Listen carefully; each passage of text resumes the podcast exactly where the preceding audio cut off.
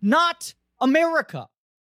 Is podcasting not America's favorite pastime? Is podcasting not America's favorite pastime? Is she being a Karen there? Like, you know, His hand is split open. I know. That's why I'm saying maybe she's not. But the fact that she immediately goes to like, baseball's important to America and not just like, the guy is fucking bleeding out of his arm. Can we deal with this? What's most odd It is about weird it? that he comes in, he's got an open bloody wound. Yeah. And they're Okay, like, but the sit scar, over there. the scar is so small, So small. when they show it, and when he's it's Right. covered in blood. Right. It's, it's, look, I don't know. The- Why was he cutting wood?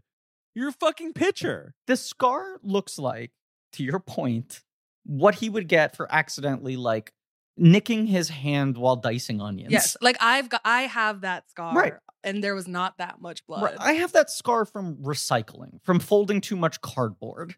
And he like tears open his arm on a bandsaw and he's got this little tiny scar. But it's also funny that such a running thing in this movie is that she doesn't understand how famous he is. That like other people react to him so differently than she does. And then this is the one scene where no one seems to know who he is. Well, they're in that mountain town. They don't Right. get baseball. I don't get baseball. But it's like he's the most distinctive looking man. He has fucking big dick energy, even when he's bleeding out. Yep. And she has to scream at them. Now, here's what's wild. I texted you guys that line, all caps. Yeah. Is this not America? Four separate texts. Yeah. For each word. And then is baseball not America's favorite pastime? Ben said it's got to be the opening quote, right? I said, yes. David, you said, I don't know, a lot of competition, so many huge lines. I just, I had the line written out, right? In the text, but I just checked IMDb to see is there anything else worth doing? Any other good quotes? I, I was being funny, of course. Now, I will say, you were being funny. Vin Scully has got some great Okay. lines. Sure. Okay, now this is the point. There are a surprising amount of quotes filled out here for this movie, considering this movie is not often thought of. Is this not America? Is baseball not America's favorite pastime? Is not included on the quotes page. Oh, it's not in there. It's not in there. That is the only line I remember correct. from the movie. Wow, there are a fair amount of uh, quotes on here. and a lot like long ones like billy's entire final monologue like full vin scully stretches well, It- the Vin Scully stuff is gold. I wonder if he wrote it. it's the best performance in the movie Yes. right he's I in the don't know. pocket I've got a, I've got some options for you, but he is real. Obviously, he's good. i'm just saying all i'm saying david the cathedral that is yankee stadium No, no, you're not going to do Vin Scully right now. belongs to a chapel i was just gonna do the one that line. was good. I that's mean, fucking good That's Do the you kind think of that that is why they named? Do you think they like reverse engineered? Ha- must. his last possibly. name. Well, look, it's from a book. Is he named that in the book? Let's find out. and i think in the book it isn't the yankees i think that was is- an it is- amy robinson thing No, no, no, no, no. I- What? In the book, he doesn't play for the Tigers. I think he Oh. plays for the Tigers in the movie because Sam Raimi is a Midwestern boy. Sure. In the book, he plays for the uh, Atlanta Hawks, which is a fake What? team. Yeah, okay uh, but they are pitching against the Yankees. Okay. okay uh, you know, because you know, you know, the Yankees. the cathedral exactly. It why wouldn't belongs you to just a be the chap. Braves? I, I, I have no idea. It's so I just, look, I'm going off of Wikipedia Mhm. here, but apparently his team is called the Atlanta Hawks in the book. I don't know why. wow We can't ask him because he's and, dead. Yeah, and there is an Atlanta Hawks. Sorry, in this is- basketball. this is true. I don't know. Why are they the Hawks? well, I there's know- also the Falcons. I know. There's why like a why is bird. Atlanta with the birds? I don't know. Atlanta doesn't have good sports team because Braves obviously get rid of that. That's I'm not for helping. the Okay. first time anybody. realizing this is going to be one of Rude, those rude episodes. to me. Rude. My mom is It's from just Atlanta. I sinking grew in. up a Braves fan. I had a big Chipper Jones poster in my room as a child. Well, that's as a Mets fan, obviously that's that's violence to me. But uh, Okay, so I, sym- yeah. I sympathize. But This guy. I more mean Braves. You know, the Sure, Native baseball. American. Sure, sure. uh, team Oh, yeah, names, that's not right, great. You know, like, I'm also from DC, and that has a, a bad history of I know. Native American sports. It, uh, and also, uh, ba- the basketball team was called Horrible the Bullets. basketball team. Yeah. I knew And now that they're she called the loved Wizards. baseball because David had said, No, she doesn't love baseball. "I thought you loved baseball." I like the idea of baseball. Okay, that's what I like. Yeah, I what I love is But I mean, if you had Going a Chipper to a Jones baseball poster, game. Sure. right? and drinking a beer with Yes. my pals Yes. for however many hours. Watching a baseball game on TV, no, Uh, Boring as that's shit. not for me. But Yeah. but I'll say, I mean, I don't watch baseball on TV much anymore. I'll admit it. But like, it is, it can have the same vibe where it's like, well, this will be on, and I'll be doing various Sure. things, or I'll have my friends. Over. But yeah, you're not gonna like, you know, be glued to it. No, and I No. will say I feel like baseball is the one sport that you can listen to on the radio. Like it is background noise. Well, and It's baseball very easy- announcers, Yeah, the right, fucking- exactly. right.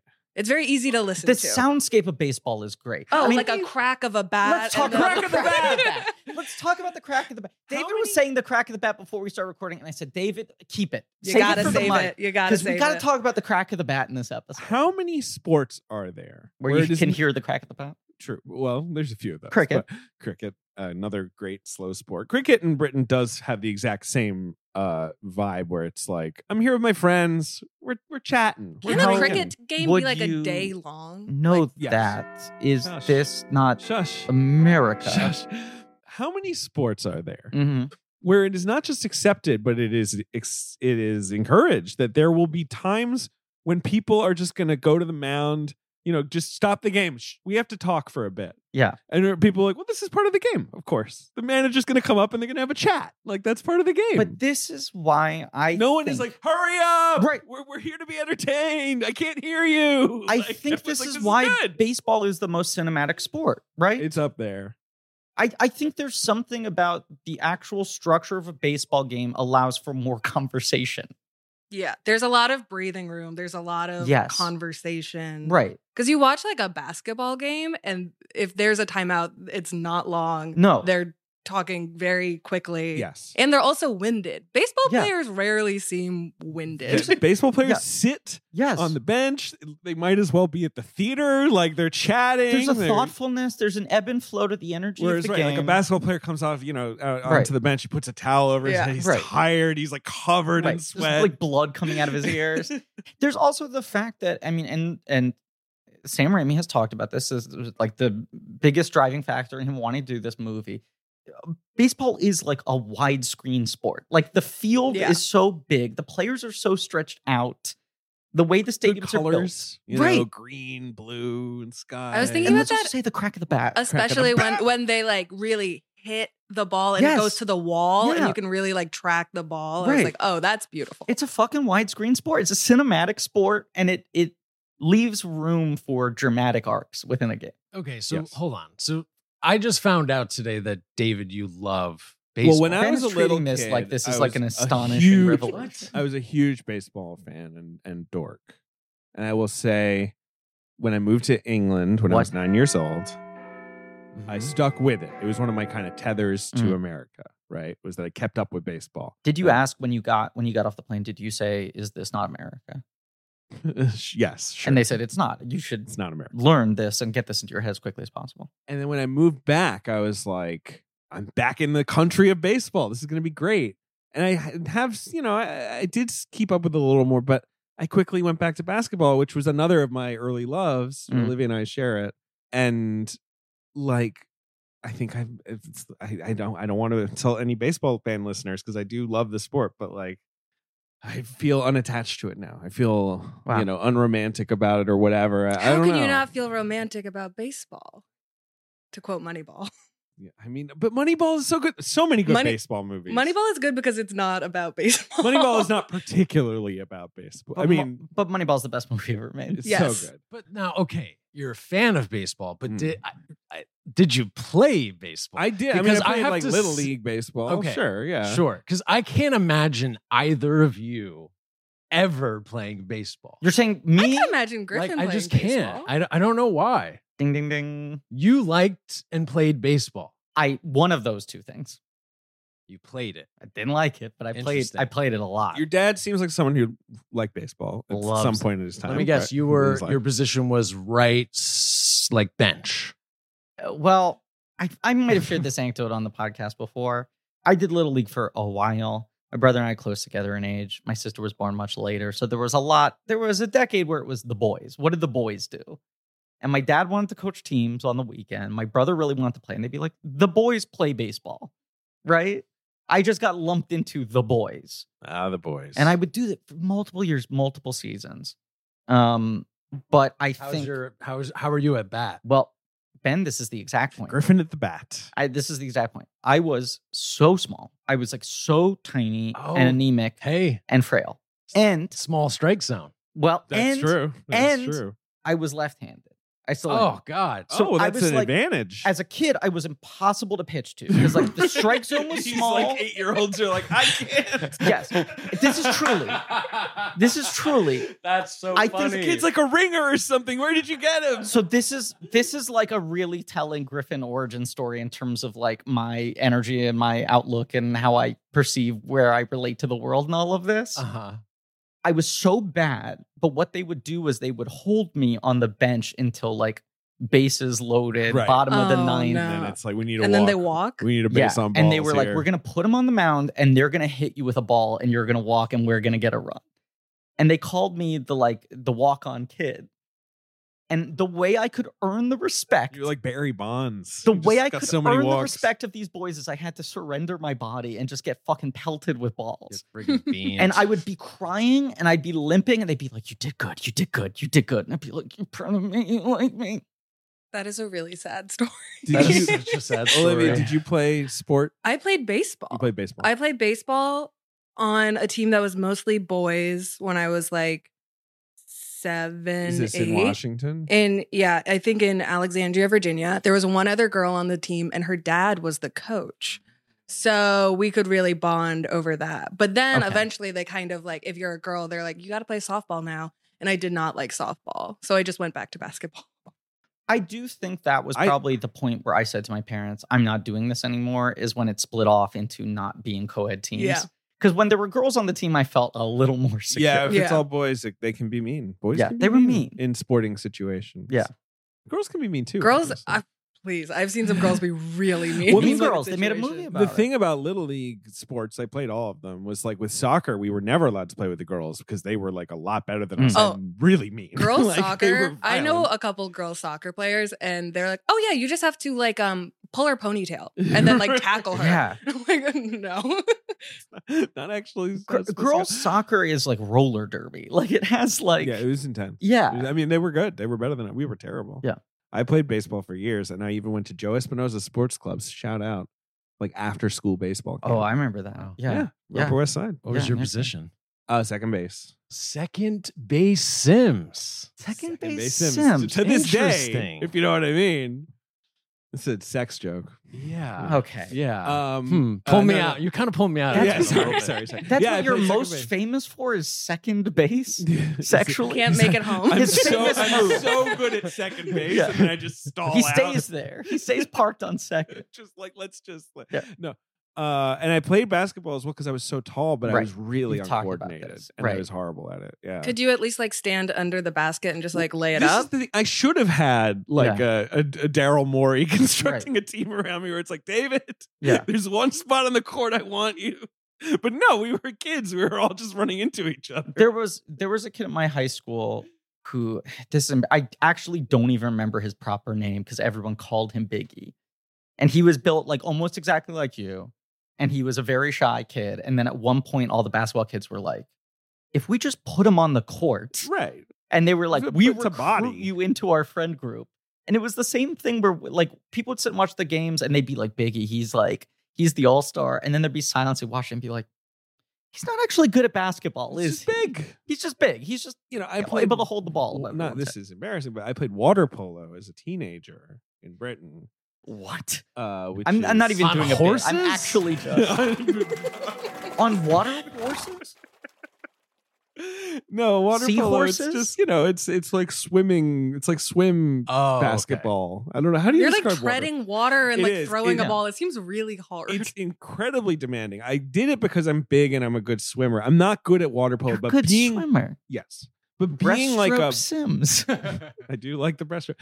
Being like a big Second body in base. water polo is crucial because that's a very violent, a lot of dunking, you know, a lot of, and you know, the, the- whatever happens under the water is kind of tough to, you know, referee. Like obviously, right? Would you pee in the water? And they couldn't Yeah. do shit about it.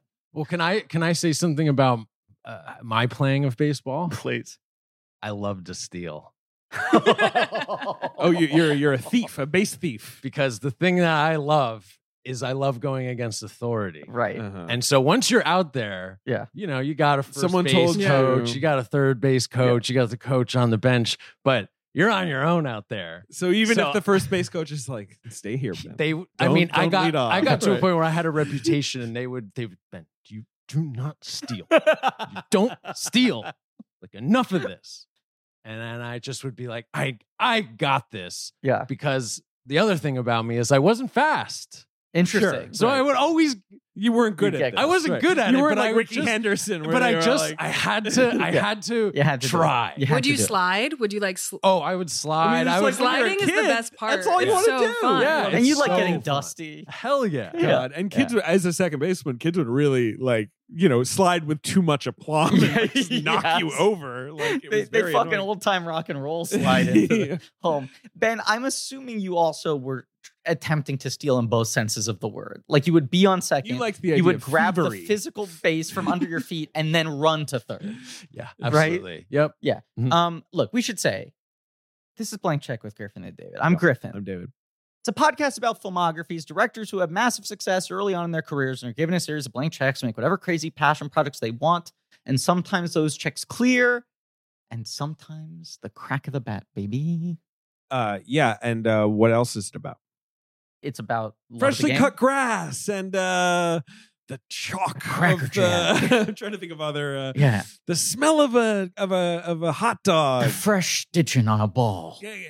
cracker jacks over here popcorn, 35 cents soda beer, how much are cracker jacks like probably eighteen fifty. Have you ever had Cracker Jacks? They Yeah. stink. I- What cracker jacks are is- sweet popcorn It's with- a, is it popcorn? right i've never i've never I was tried thinking them. that while watching the movie because there are a couple notable I'm Cracker assuming- Jack course. placements, and I was like, I don't think I know exactly do you what think that is. it- it's it's like it's it's caramel covered popcorn i think with like a little bit of like There's like peanuts or something like nutty, something. yeah. Yeah, okay, like so some it- kind of I it think crunchy. tastes like cardboard. This is it the tastes thing. like the box that it comes in. This well, is the because thing. like boxed popcorn is never really gonna you know you want fresh popcorn right yeah Wh- what's the thing Cracker Jack used to be a 50-50 ratio.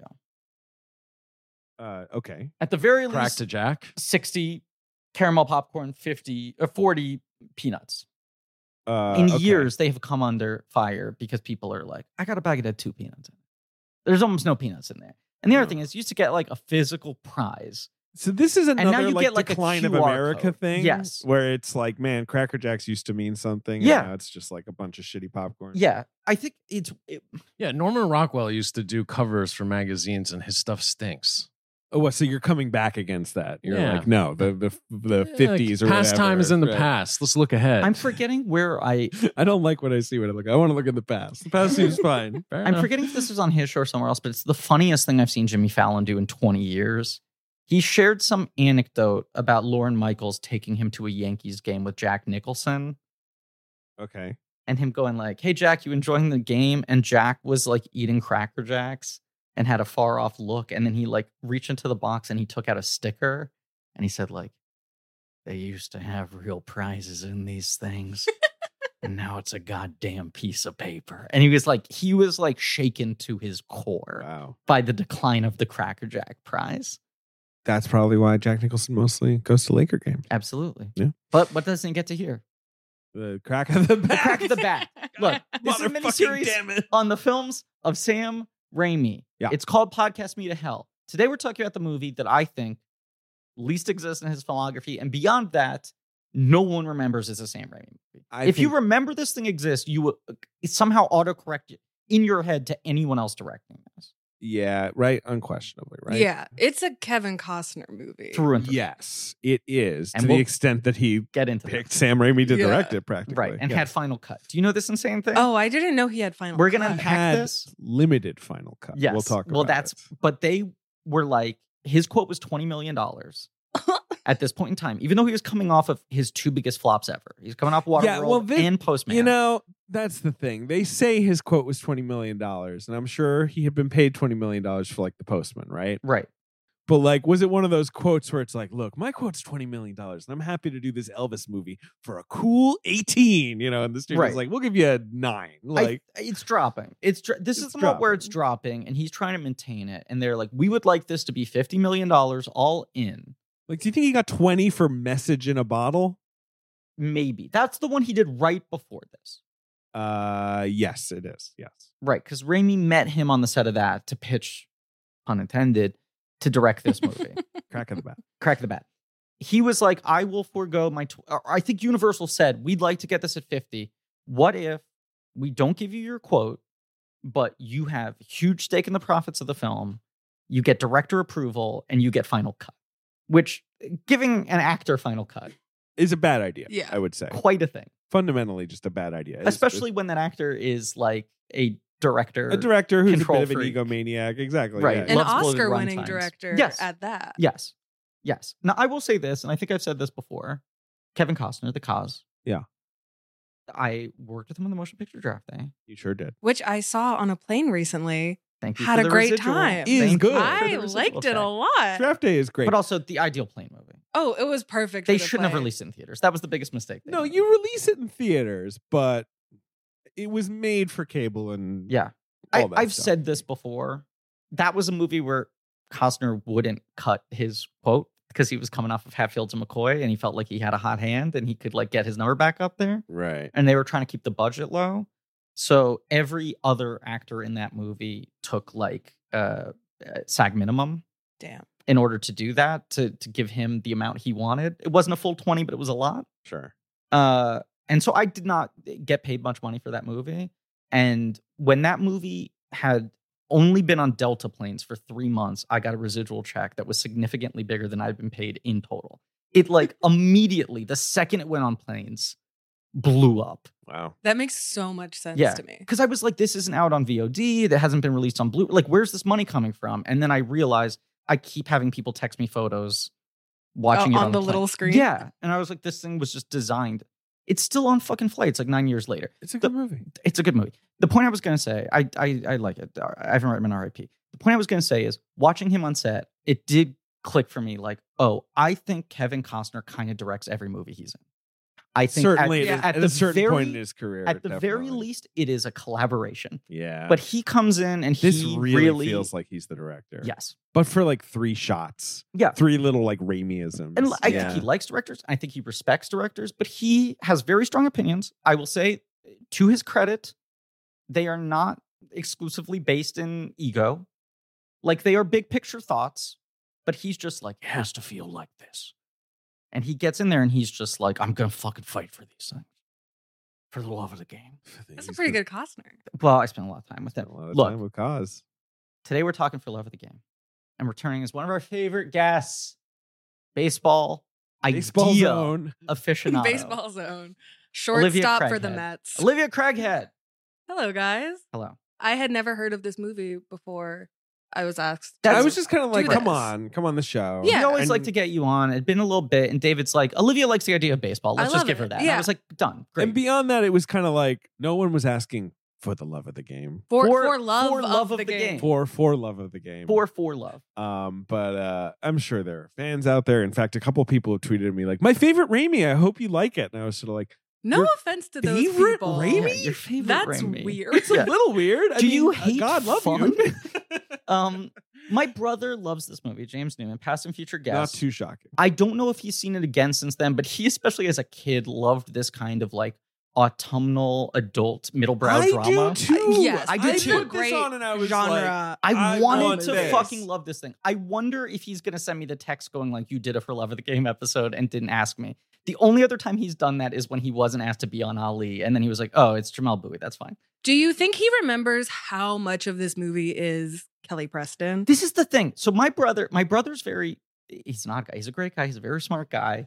he loves sports, right? And he's got excellent taste in movies. He did as a kid love these sort of like glossy 90s adult dramas. And whereas I think a lot of boys, and especially a lot of sports loving jockey boys, are like, ew, gross, romance kissing.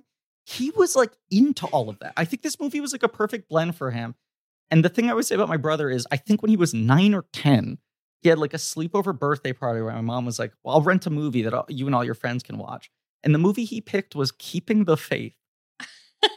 He made a bunch of nine year old boys watch Keeping the Faith. It was the fourth time he had seen the movie. Um, that's my one Forky's one of Forky's all time favorite movies. Keep God. it faith. It's a, I mean, it's a fun movie, but I just think for him, he was like the exact, once again, pun intended, strike zone for this movie, where it was like, you, what amount of like romanticizing baseball and middle aged people falling in love and trying to figure out their shit does this nine year old boy want? I was so ready to love this movie. Same. I threw it on, and the first for first anything I love from a late '90s movie now. The credits are rolling, and it's like John C. Riley, J.K. Brian Simmons. Cox. I'm like, oh, Fuck this is you. great, right? And we've been getting a run of those with the Raimis, where it's like quick and the dead, simple plan. It's just the murderer's row, So single many- card, like assassins. And then it's baseball. He's on the mound. It's a Basil Polidorus score, one Basil of his final. Polaris is, is is blowing them A horns. beautiful, one of those beautiful twinkling 90s scores. Absolutely. And this Lately. like end of film, they finally perfected how to make movies look as shiny and warm as possible. Sheen. It's got major It's sheen. got major to sheen. Quote Lex G. Costner's hair is just absolutely lost the battle, but it's fighting still for its there. dear life. He's walking around the hotel on his button down. know. and He's like, I don't know, and you know, Brian Cox is like, I'm selling the team. Baseball, RIP. You, know. You fuck, it would be funny if he had that energy. fucking kids don't like baseball.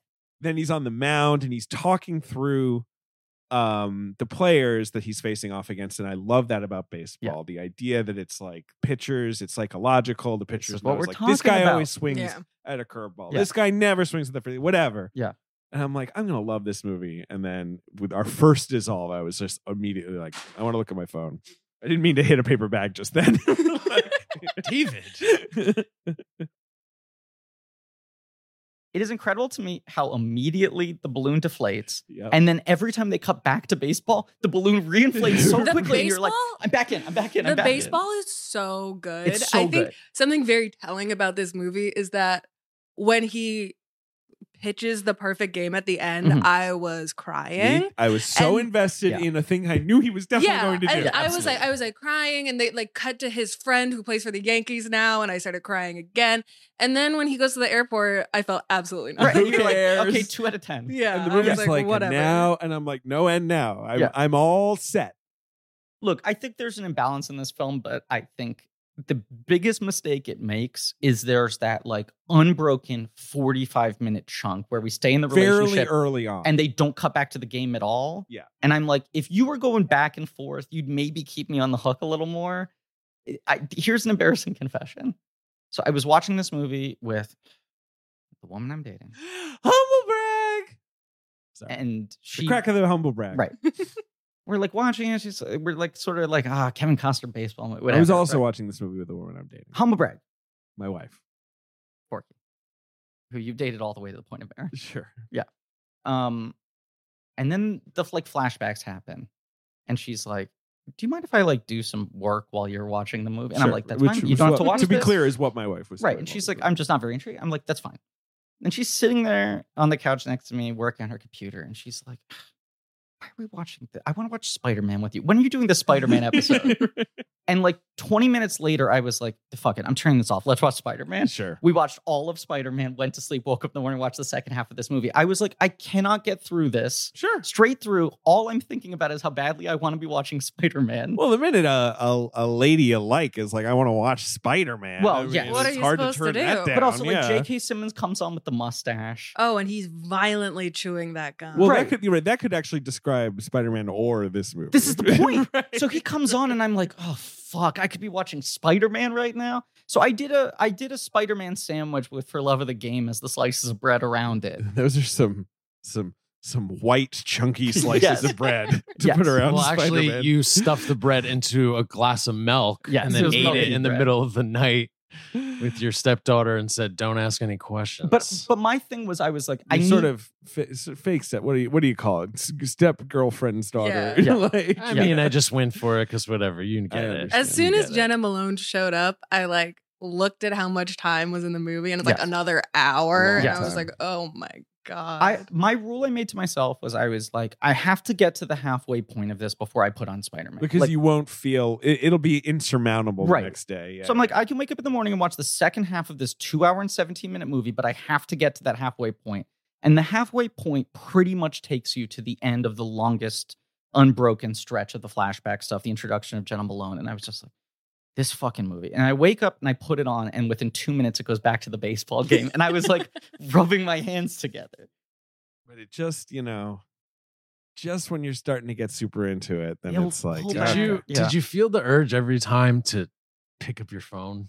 yeah, I said, I Every really- single time I'd be Every like, mm, it's Single. right there. Yeah. Olivia, what Yes. did you think of this movie? Like I said, the baseball stuff is really Okay, so good. You're you're with us. The You're with baseball stuff us. is incredible. I do think that Kelly Preston and Kevin Costner had some good chemistry, but it was just like it was so much. It was the the it was weighted so far under their relationship. Yes. Initially, I was like, I think Kelly Preston is, is not working for me in this, and then I and I felt a little bad because I was like, I'm speaking ill of the dead here, Yeah. you know, She And then is of all celebrities we lost in the last two years in the weird memory one of the hole most pandemic. surprising. yeah. The, the most surprising and the one I keep forgetting is Well, okay, I'm pretty sure I'm right. She died very closely to when Naya Rivera died, and I think was yes, Oh. which like is a very strange, Interesting. shocking. yeah, it was kind thing. of like a Yeah, Farrah yeah, yeah. Fawcett, Michael Jackson, that. and no thing. one knew she was sick. Yeah. and then It it was was so announced so surprised. casually on Right. Yeah. Instagram. and she hadn't been working as much, so she wasn't Right. like. But like, then I'm watching the movie and I'm like, I think I'm being rude to Kelly Preston. This is a you know kind of a, a, a quite underwritten role. yes, It's a tough role because she's constantly just like the nag, Right. not but, like you don't you know you're just sort of like Mhm. you're slowing me down, but also she's just there to be like, hey, what's up? And he's like, I love baseball, leave me alone. And you're like, Jesus, this is such a bummer. So I actually think she's fine in it. I sort of settled down on Kelly Preston. Because initially I'm like, is this good with insert, you know, Helen Hunt? Like, is this good with someone else in it? Like, I don't am know I that am I any- lacking an actor I love in No, this? But like I don't it think is. so. It is so it, a woman who just has to be like, "Hey, like what's going on?" And then he like throws her shit across the bathroom or whatever. Like she doesn't really get to like have real like reactions to any of the No. insane shit that he is doing to her. Right. Like that first date is one of the worst first Oh dates my that you God. could ever go on. Yeah. Come and sit five hours by yourself Mhm. a- at, a baseball stadium. And you have no relationship With to the this wives. With the sport, wives. with the With the wives With who the are all gossipy judging you. wives. Yep. Fuck that. That's like I, I've like and her to just like kind of be like, oh, actually, I've really warmed up to this. I would be Yeah. like, I'm this sucks. Yeah. I'm getting I out loved, of here. Here's what I loved. I loved how they met. Um, Yes. because it felt like fan fiction. It felt like a, a girl who doesn't pay attention to sports. Like, right. has like a hunky guy come fix her car Mhm. and then it's like he's famous like ooh i loved that i also loved what both of them were wearing in that scene the Yes. fashion in this movie Good goes nineties hard. Good I- good I- nineties Hell looks. yes. So my my thought in that scene, the uh, the flat tire scene, she looks like she's about to go do a uh, stand up set at uh, Union Hall. yeah she's wearing like the hoodie She's wearing the and hoodie the over like a flowery flowery dress, and right? combat combat boots, and her hair is up, and she's got the glasses, and I'm just waiting for her to take out the notebook and go, "What else? What else? What else?" um and uh, and he's wearing shorts and a big red windbreaker Yeah, looking great he does look good in this, right? As much as Yes, it he is, does. yes, it's a bit of a sort of like Costner hasn't quite accepted that he's middle aged movie. Right. Obviously, down to the fact that he's playing like a forty year old. When how old is Costner? In He this? has to be like 47 at this point, right? i think Yes, he's he's- 45 He's 45, 40. uh, But- okay, but all you- right. So you know what, Kevin? Fair play. I think also, let's just say he's always played older. Yeah, yeah. That's the thing. There's That's the nothing thing. boyish about him. So even him playing five years older than he should be in this movie, that's a He just- movie about the he's got guy being such too dad old. Energy. he's got you such dad know. energy. I think it was during that scene that I said out loud, Jesus Christ, he just looks like a wood carving. Yeah, yeah, Like there's He's something so about tan him. and, Yes. Yeah. like, he's very yeah. he doesn't have is. much of a lip But then he's got this incredible, like, in profile. He looks like he belongs on a coin. You He's know, very I'm just serious. like his nose yeah, and his he does look like he brow. belongs in a club. Something I noticed, and I've never seen this on him before, and I wonder if it's like later in his career he got corrected. Mm. And this is maybe kind of rude of me. Say it. His teeth are a little fucked up. He probably just has fucked up teeth. Like He his just- bottom, Yeah. I can see the But Ben, crowding you're in a all- you're- way. You're, you're Yeah. tooth obsessed ever Right. since you've had Invisalign. Ben's got Ooh, they're perfect looking teeth now. great. Yeah. No, But- that that is a thing. Like Tom Cruise, I feel Well, like he famously has was an terrible early teeth one, in the- in right? the and early like 80s, everyone right. else had like man teeth. And then I think like around the early 2000s, it's like a prerequisite for every leading man to get like perfect veneers. right. And so I think you see guys like that who were got famous right before that generation who are Regular just teeth. like, I don't know, I just don't smile with my bottom teeth. If you He's catch them, so- you catch them. Like he's not someone, in my opinion, who's good at playing like a general because he's a little too. But he's great at playing you know, like he's great in 13 days. He's great at playing like a government There's guy the, in the weary, 60s. He's casual great in JFK, obviously. sort of like he wears things heavy, but he he throws all the lines off the cuff. He's not that sort of commanding He- thing. right, He you has feel- that kind of because he's from he's from California, right? He has that like California Yes, he vibe does. of Yes. it's just kind of like every line, like you were saying, is just kind of like tossed off a little bit. The first thing He's he- from Compton. straight out of. Well, I don't want to say that he's straight out of Compton, but he is Well, from did he Compton, stop somewhere California. else Well, he was- midway between Compton and his Hollywood? dad was an electrician and his mom was a welfare worker and he you know went to maybe like a baptist no no he he is a baptist Okay. or he was raised baptist he sang in a choir he has stated that a viewing of how the west was won at the age of 7 formed his childhood and recently rambled about that on the Oscar Calling stage it his first adult movie. and Jane Campion said that was very dramatic. like, and everyone It was, was like, "Is just- she look, necking him?"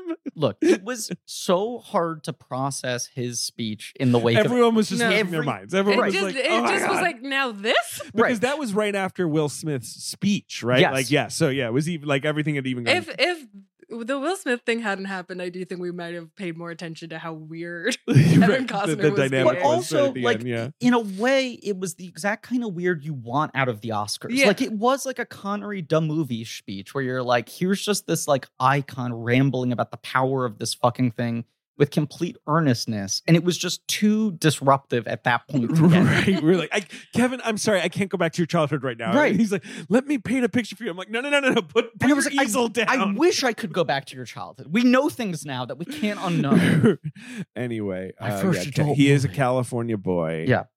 the first thing he said when i met him they brought me over and they were like kevin this is griffin he's the guy playing rick the intern Because you have a a couple of one on one scenes with him in draft. my Day. role is almost exclusively one-on-one scenes with he him. breaks your computer. when he, he breaks your does. computer, which is actually, uh, if I didn't know you, I would still be. I'm pretty upset in that scene. thank you Like that scene is fun, and it's fairly early ish. I guess about halfway. the it's the, movie. it's the It's resolution when Uh, of my everything's- arc, Yeah, but everything's which fucked then up there's for 30 him. minutes of additional deal making after that. Yes, but But I it's mean, it's the obviously, peak- draft day is all about when he then Yeah. does the fucking reverse trades Right. and he gets everyone's picks back, and Right. it's so good. But I uh, want David Goddamn Putney. um, but yeah, when he breaks your computer, that's a you know that's just you and him. Eh, A lot of it was just me and him. I So- spent like a tremendous amount of time with him. Yeah. And, uh, but uh, they brought me over and they were like, Kevin, this is Griffin. He's the one who's doing all these scenes with you. And he went, Where are you from? And I said, uh, New York. And he went, Ah, a real actor. that's nice. And I went like, I don't know, but I don't want you to think I'm like Right. some fucking Broadway dude. And he went, No, but you're not like these California actors who just like boogie boarding. Oh wow, he hates the boogie boarders. He hates the California. So if you had said to him like, "Hey, Kev, do you want to hit the waves later?" He would have been like, "You fucking Fire this amateur." no, but that's why I never knew he was from California because he spoke so derisively of California actors. well, you live in Hollywood, long Yeah. because he probably now he probably he must have a ranch. He lives on- right. Yeah. he He's has got to a live on Well, a he ranch. lives in Yellowstone. Does he live there? He bought it. Yeah, he bought He it. bought the it. whole, He bought the whole park. Yellowstone. It's He not bought for the rights. sale, Kevin. it's national. He lives property. in the Grand Canyon. he made a bed at the bottom of the Grand Canyon. Sleeps Um, there. The eagles tuck him in at night. obviously he uh he has yes a ranch in aspen Okay. as well um and uh he co-authored a book called the explorers guild of passage to shambhala This is another What? thing about Kevin Costner. He is absurdly rich. like Which will- beyond just yeah. how much money he made as a movie star and everything he's also like invested really well he's like done a lot of shit i mean the, we all remember when the bp He- oil spill happened he and the he government has a couldn't lot solve of it. Mm-hmm. he has a lot of money in like oil offshore oil drilling technology yes It's like a He's- yes. environmentally friendly alternative Yes, he's he's he's very he's made a lot of money there, and Right. yes, and in a- and you know also he's a Republican who went Democrat. Yeah. not less of those. Less in of those, Hollywood. and, I Yeah. think that's cool. I like think that. it's cool too. A- Like a he little swing endorsed vote. Pete. You know, like Yeah. you know, a- am I endorsing Pete? No, but No. does Kevin Costner endorsing Pete kind of just uh, kinda like, amuse okay. me? I love charm it me? for Yes. him. I do love I it, love for, it him. for him. Yeah. No, but it was just this wild thing where when the oil spill happened and they were like, we don't know what to do, Kevin Costner went in front of Congress and he was like, look, I'm just telling you, I've spent the last 10 years making a machine that can separate oil from Right, water. it's the thing it was going to spin the oil, I Right. think, right? Like in like a big drum. And you're like, you have spent the last decade funding this? But he has said publicly that he has no ambition to run for political office. Another thing I adding, love. Quote, I've lived quite a colorful life. Well, Good. it Doesn't, doesn't, doesn't want us looking in our our closet. Don't you look in his closet. I'm gonna- Gawker.com's Olivia I'm Craighead. gonna s- submit a FOIA, he has ASAP. seven children. Yeah. all with one person. I think or no, two. I think two. Uh, he had, he was married to one person. They had three kids, and he's married to someone else. They have Huh. four. I wonder what he's like as a dad. Uh, I bet it's kind of like gee. Yellowstone. It's like Okay. Molly's game. You don't actually see much of him, and then he's on a park bench, and he Right. gives you Yeah, Yeah, five and you're like, minutes. is You're this a like, dream sequence? He finds, yeah, he finds you at the ice rink. that's the other thing with Costner. The most dramatic turnaround in my recent film loving like career is me being like, God, that Molly's game scene sucks. And then the second time I watch it being like, Costner crushes this. This is a good scene. Like I, I love that scene. It now. is. I mean, I've seen that movie like three times now, probably. It is one of those things where I'm like, I You think haven't this. seen the movie. You played the game. I played the game. I have played the game. I was dealt in. Um, I, I, there is no part of me that pushes back against anything he's doing, and I'm like, this is like Herculean what he is pulling off in this scene. And every time I'm just like, is it legal for Sorkin to be asking him to do this? It- it- it's a Absolutely little not. ridiculous. It's, not legal ridiculous. for Sorkin to ask anyone to do anything. Aaron Yeah. Sorkin needs to write. He needs to actually be put in some sort of a friendly Hollywood Right. jail for a while. but Yeah. Costner's Yes. work in that scene is stunning. He's good. He's really good in that movie. Really fucking. I'm glad good. we're all Molly's game hive. Yeah. yeah. Molly's game rules. That's the It's that's what's annoying though. I know. know. Oh, is after Molly's game, it was like, you know what? Sorkin just needs to cook with gas. And then Yeah. he was like, more gas. And we were like, no, Aaron, no, no, take his director's chair away. I remember like watching Molly's game being like, huh, he's actually a better director than I thought he would be. There's some interesting things in here. There's some shit where he like gets it wrong. There are like some scenes where he's like putting way too much paprika on the sandwich, but he's closer than I thought he would be, and he's found the perfect subject. This is maybe the best character he's ever built a movie around. He's in the pocket, and then he just makes two movies I hate with every fiber of my being. And I'm I just don't like, he's hate given Chicago into Seven. all You don't of his hate tendencies. Chicago I don't think it's despise Chicago good. That movie is Seven. awful. It's, I don't think it's particularly good. Those, But, uh, it's, the- like, uh, the- so Ricardo's fucking was- saccharine and so like uncinematic, both of them, and just All right. stupid. Yeah, But moving, move, move, j- slight, slight. Costner. Yeah. Is there a movie you don't like Cosner in? I feel like he's always good. I think he's always good. Look, now, I haven't seen Black and White, which. Oh, we Olivia were and I talking briefly about how he discussed. loves sports movies. Yeah. He Yes. does love a sports movie, of course. Tin Cup, in which the villain's name is David Sims, two M's. played by Don Johnson. And this is like his Uh, third baseball movie. This is the thing. He's done. Obviously, he's in one of the greatest baseball movies He's ever in made. Two of the greatest Yeah, I was baseball. gonna say, movies which one ever are you made. talking about? Major League. He was in Major League Two. well, I was talking about Bull Durham. Obviously, Field of Dreams is like one of the great America movies Sure. ever made. Yeah. Is it a great baseball movie? Like, it's a lot of the sport being Well, played, no, but I'm with- it's a great baseball It's, movie. in the it- the Olivia thing. baseball as religion. idea It's the Idea idea, of of baseball. baseball, It's like which is what I baseball is want. like a Right. romantic Exactly. Right. concept. I Right. love that movie. Yes. I because people shit on Field of Dreams. No, it's a great film. and they shouldn't.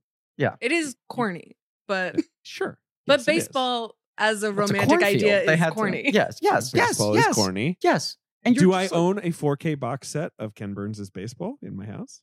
I sure do. Do you have the Field of Dreams 4K steel? I sure do. Wow.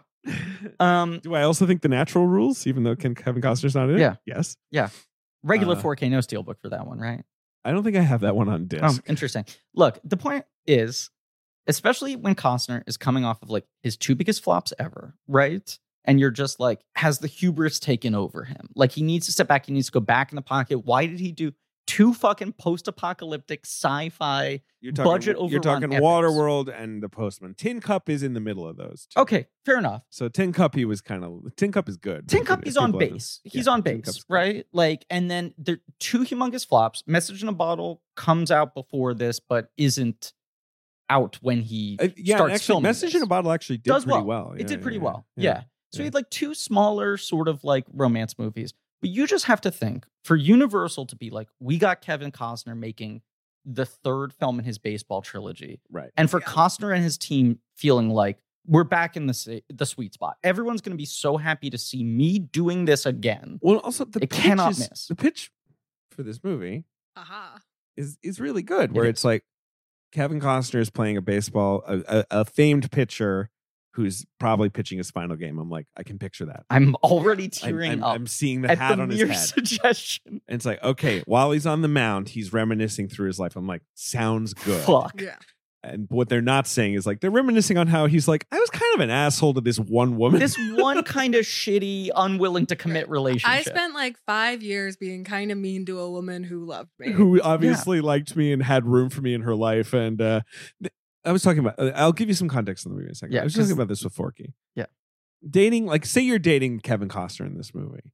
Do you just have the thought of, like, yes, he's a nightmare right now, but like, it's only a few more years of baseball and then he's retired, rich, Yes. has no job, It- you- a lot to work I with. think And- the movie would benefit from making that text. It's like you need to have the character sort of. I'm not think saying that's an through those. argument for dating. He's not very nice to her, but no, uh, just, you but know. as Brian Cox said, he's invested his money well. Yeah. And I kind of liked the setup that they had when they first started, where it's like you go on the road, Yeah. do whatever, and when you're in New York, you're in New York. Yes. I would I would be so You'd be chill with that. into You don't that. mind if he fucks the no, masseuse. that's absolutely the not. But thing. when you're It's in New like- York, you're right. with me, and that's Do you fine. think it's a little rude of him to fuck the masseuse? Not because he's with Kelly Preston, just because it's like, don't fuck the masseuse. I think it's a I little- think they had been fucking. I know, I know. Yeah. And she she's doing the uh nice to see you. Yeah, she's like, Been a haven't, while. seen, haven't seen you in a minute. Uh, Yeah. Because I think it's also, it's like, I think the masseuse wants to fuck him. No, no, she does. I'm not saying he's Absolutely. taking advantage of the masseuse. I'm No. just kind of like, don't you just want to keep the masseuse relationship This is kinda professional? cliched, right.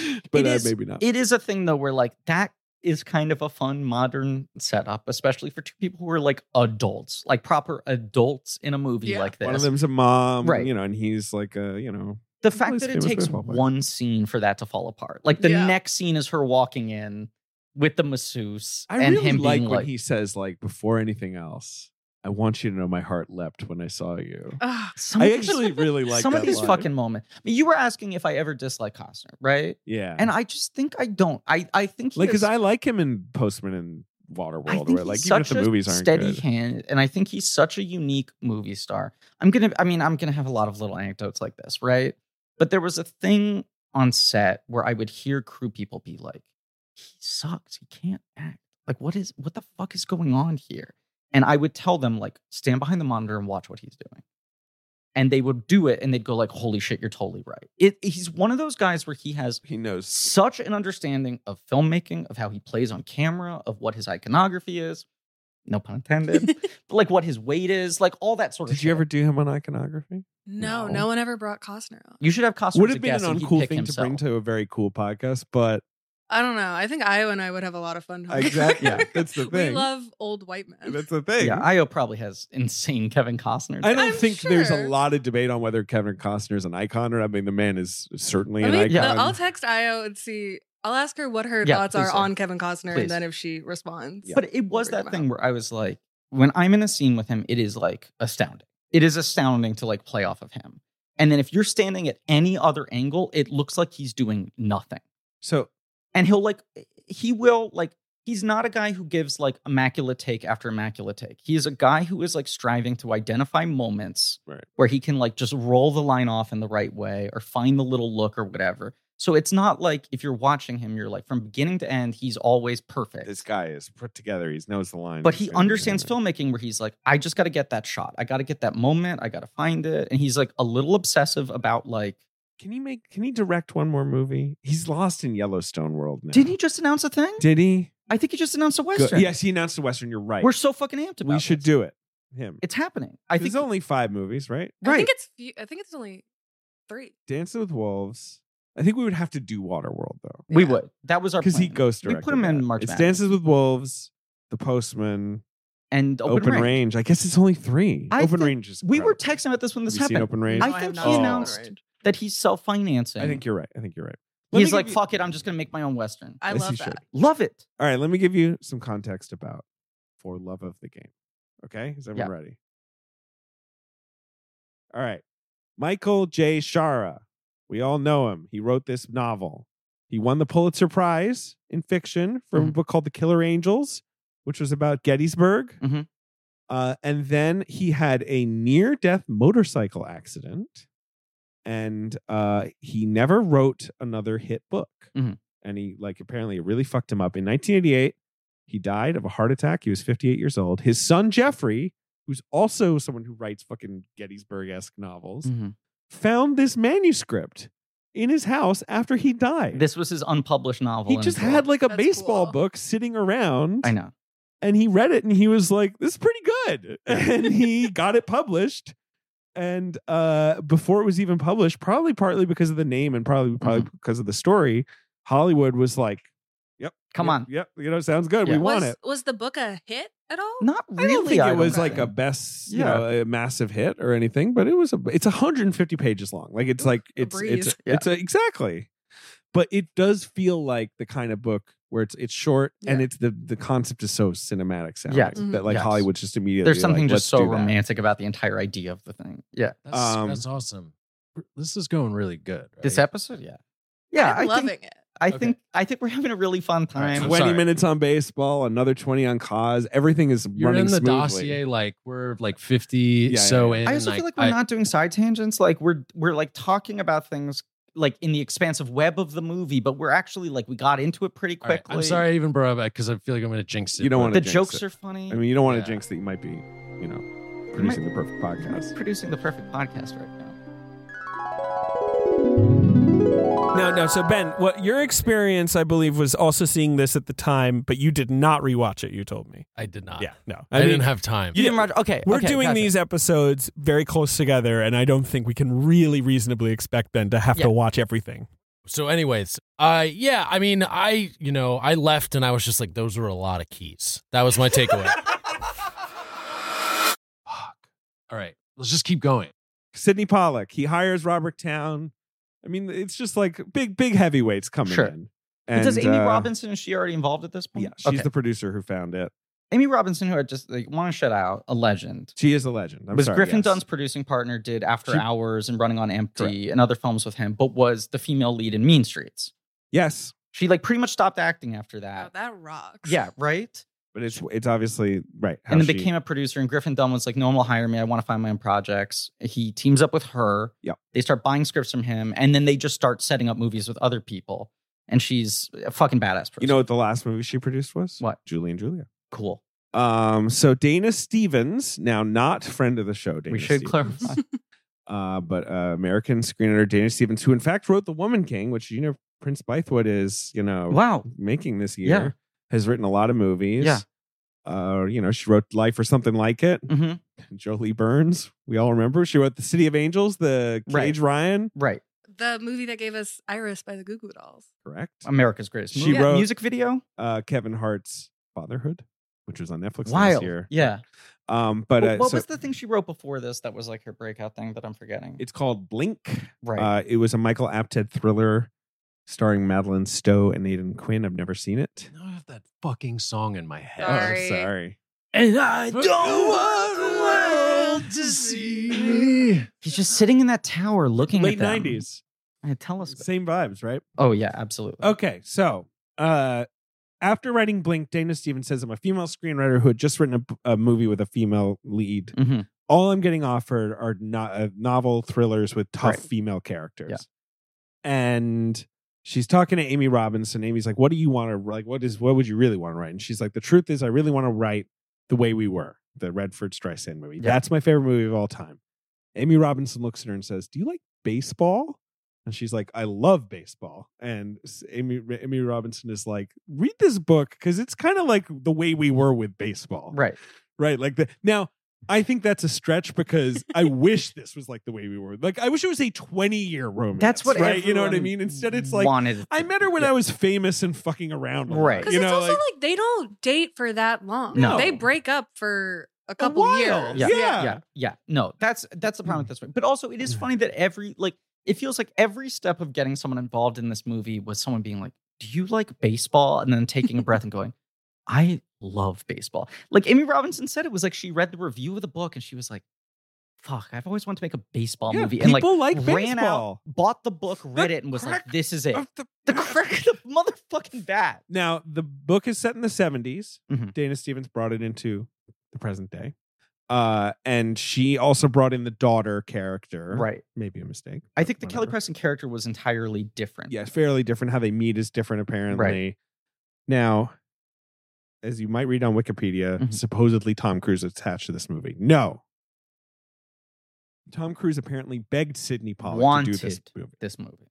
And Sidney didn't want to do it because he was like, You make no sense for this No. movie. I want to, I'm thinking of an autumnal guy Right. at the end, and Tom Cruise makes no sense for You're, that. you're It'd be too prime crazy. of your life. Tom yeah. Cruise seems like a baby in He's 1999 also still. too little. I feel Way Everything too about Yeah. it. Everything about it. yeah. Yeah. I can't imagine him being like, ah, you know, I've had a long career. I'm like, no, you haven't. Even even though in '99 he's sure, you know, he's been around, Right. but it still just wouldn't work. But this is one of those But things it's where weird because Costner and him have the same length of career, and Yes. yet it's like, No, it doesn't work. But you just have to imagine everyone at this point has already for months or years been saying in hushed tones like it's got to be Costner, right? The the version of this movie that makes no sense is Costner in every single box. It's like check check check check check. okay, so this gets, she gets wild. Yeah. Pollock eventually quits the movie. Lawrence Kasdan comes in. Mhm. He brings Costner. Right. He's the one who Finally gets ropes him. Costner on board. Right. Uh, Dana Stevens departs because Kasdan starts fucking with the script. Apparently, Dana Stevens says that Jake Kasdan, who was 21 at the time, Yes. obviously is now an established Hollywood screenwriter. He's already done Zero Effect. has he already done Zero Effect? Yeah, Zero Effect's 98, 97. I guess maybe it has Well, no, but yeah, this is Oh, this sure. isn't This is 98, right? Yeah. Because this is Yeah. when they're still That's true. working on That's it. true. He's only 21. Yeah. He did his own version of the movie. Um, I don't know wh- what they messed with. But that was like basically. Leary was like, I, I want to do Kasdan's this like, if, you're out. Yeah, yeah, I'm if doing Jake this. can write it. Right. Um, and so Kevin Costner stuck up for Dana Stevens and said, no, she should write it. And so Kasdan quits Yeah. because he wanted his son to be the writer. But this is once again the second Cosner enters the picture. It's his fucking movie, Yeah, right? he's clearly like this is the thing. calling Right. the He's shots. calling the shots on everything, and it's just like He's well, calling the play. you got a The great director, Face. you have a hot screenwriter. It's one or the other, and he gets to constantly put his thumb on the scale as to what wins. And a guy he's worked with so many times at this point, like he and Kasdan have a real relationship. Absolutely. He Kasdan must fucking really put him in a like- big chill. Dana Stevens, Yeah, or he hates Jake Kasdan. That might be it. He Yeah. might have been like, listen, This Larry, this isn't like a whippersnapper. training wheels thing for Yeah. your kid. This is a Kevin Costner movie about baseball. this is the other thing. I think Costner gets in his head. I don't say this in a negative way, but he is this guy who, like, big picture is like, I know the kind of movie we're trying to make, the kind of feeling I want. You know, like he does really invest in. There's so many quotes that JJ pulled up that we'll get to where Yeah. he's just like, I think about the everyday American putting their eight dollars down to see my movie and what they l- want. l- let me- I know, Let me talk. But Let me I, talk. I All right. think if if Jake Kasdan is not syncing up with his vision, no amount of Kasdan loyalty is going to Mhm. trump if Yeah. Dana Stevens is closer to I what he guess. thinks the movie needs to feel like. And Sa- also, they seemingly got a- well, along well.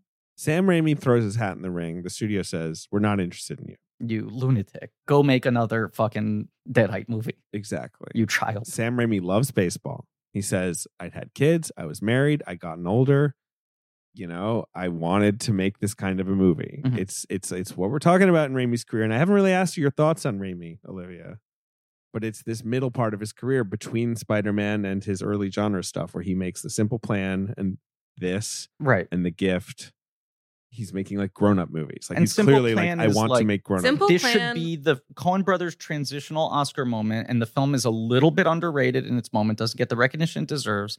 And then now he's doing this movie where it's like, oh, you're in a weird zone. Yeah, I rewatched Simple Plan before this to kind of be like, where are we at in his vibe? And that movie rocks. It rips that so movie is so good, Yeah. and like the pacing is really good, and it's like a really good screenplay, also based on a book. Yeah. Yes. Um, I, I love Raimi. Raimi to me, and I think people my age is Spider Man. Yeah. like that. Toby Maguire is my childhood Yeah. Spider Man, yes. and I love those movies.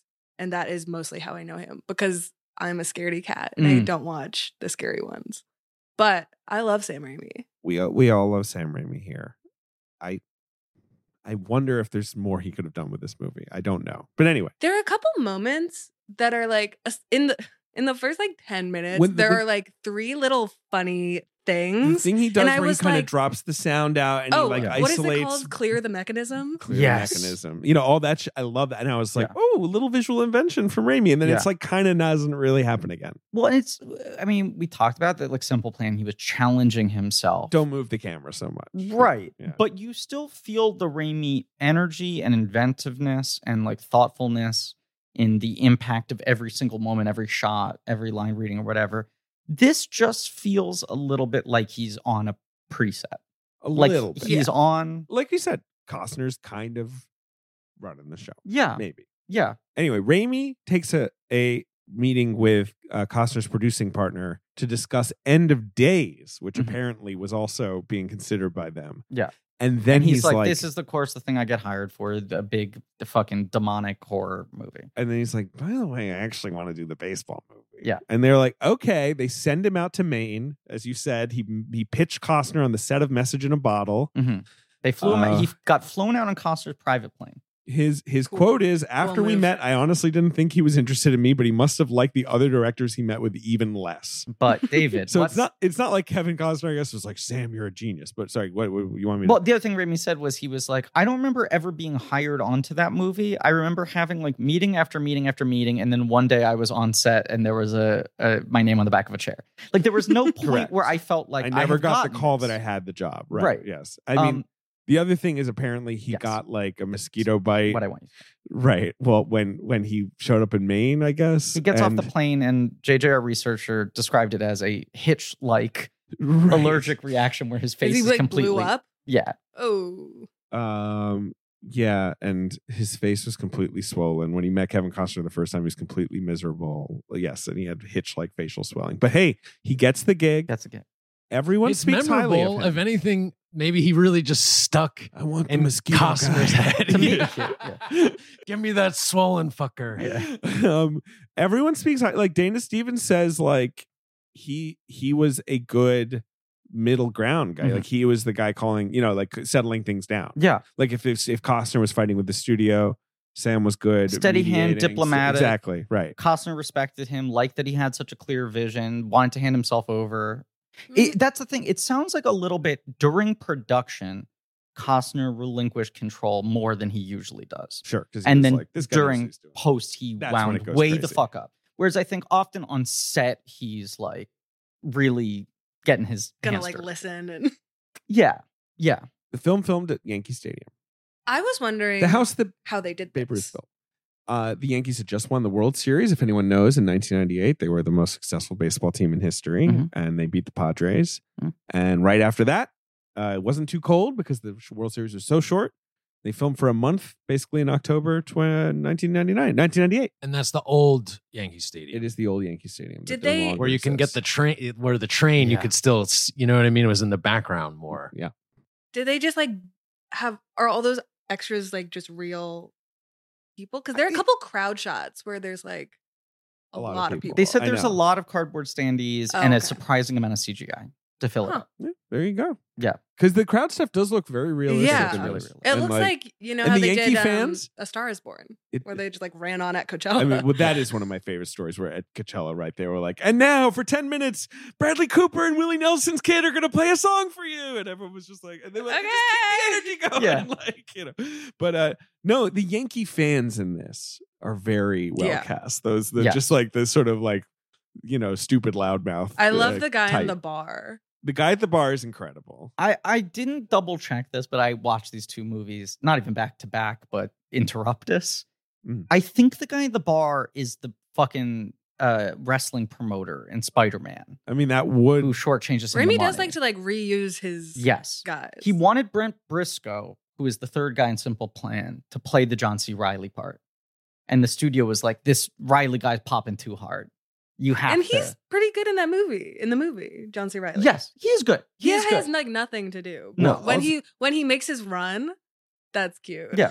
uh, Sam Tuttle, who you know is one of the players, Mhm. is played by the burglar in Spider Man, Michael Right. Papa John, Okay, okay, right. uh, yes. the murderous burglar. Um, Yes. but I'm trying to find. Okay, Larry Uh, obviously- Joshua is his Is name. that the guy's name? This is the movie that gets J.K. Simmons hired onto Spider Man. That's the other Absolutely. thing is like that character had been fan cast so much. Yes, he is the wrestling promoter in Spider Man. Okay, thank you. Confirmed. Yeah.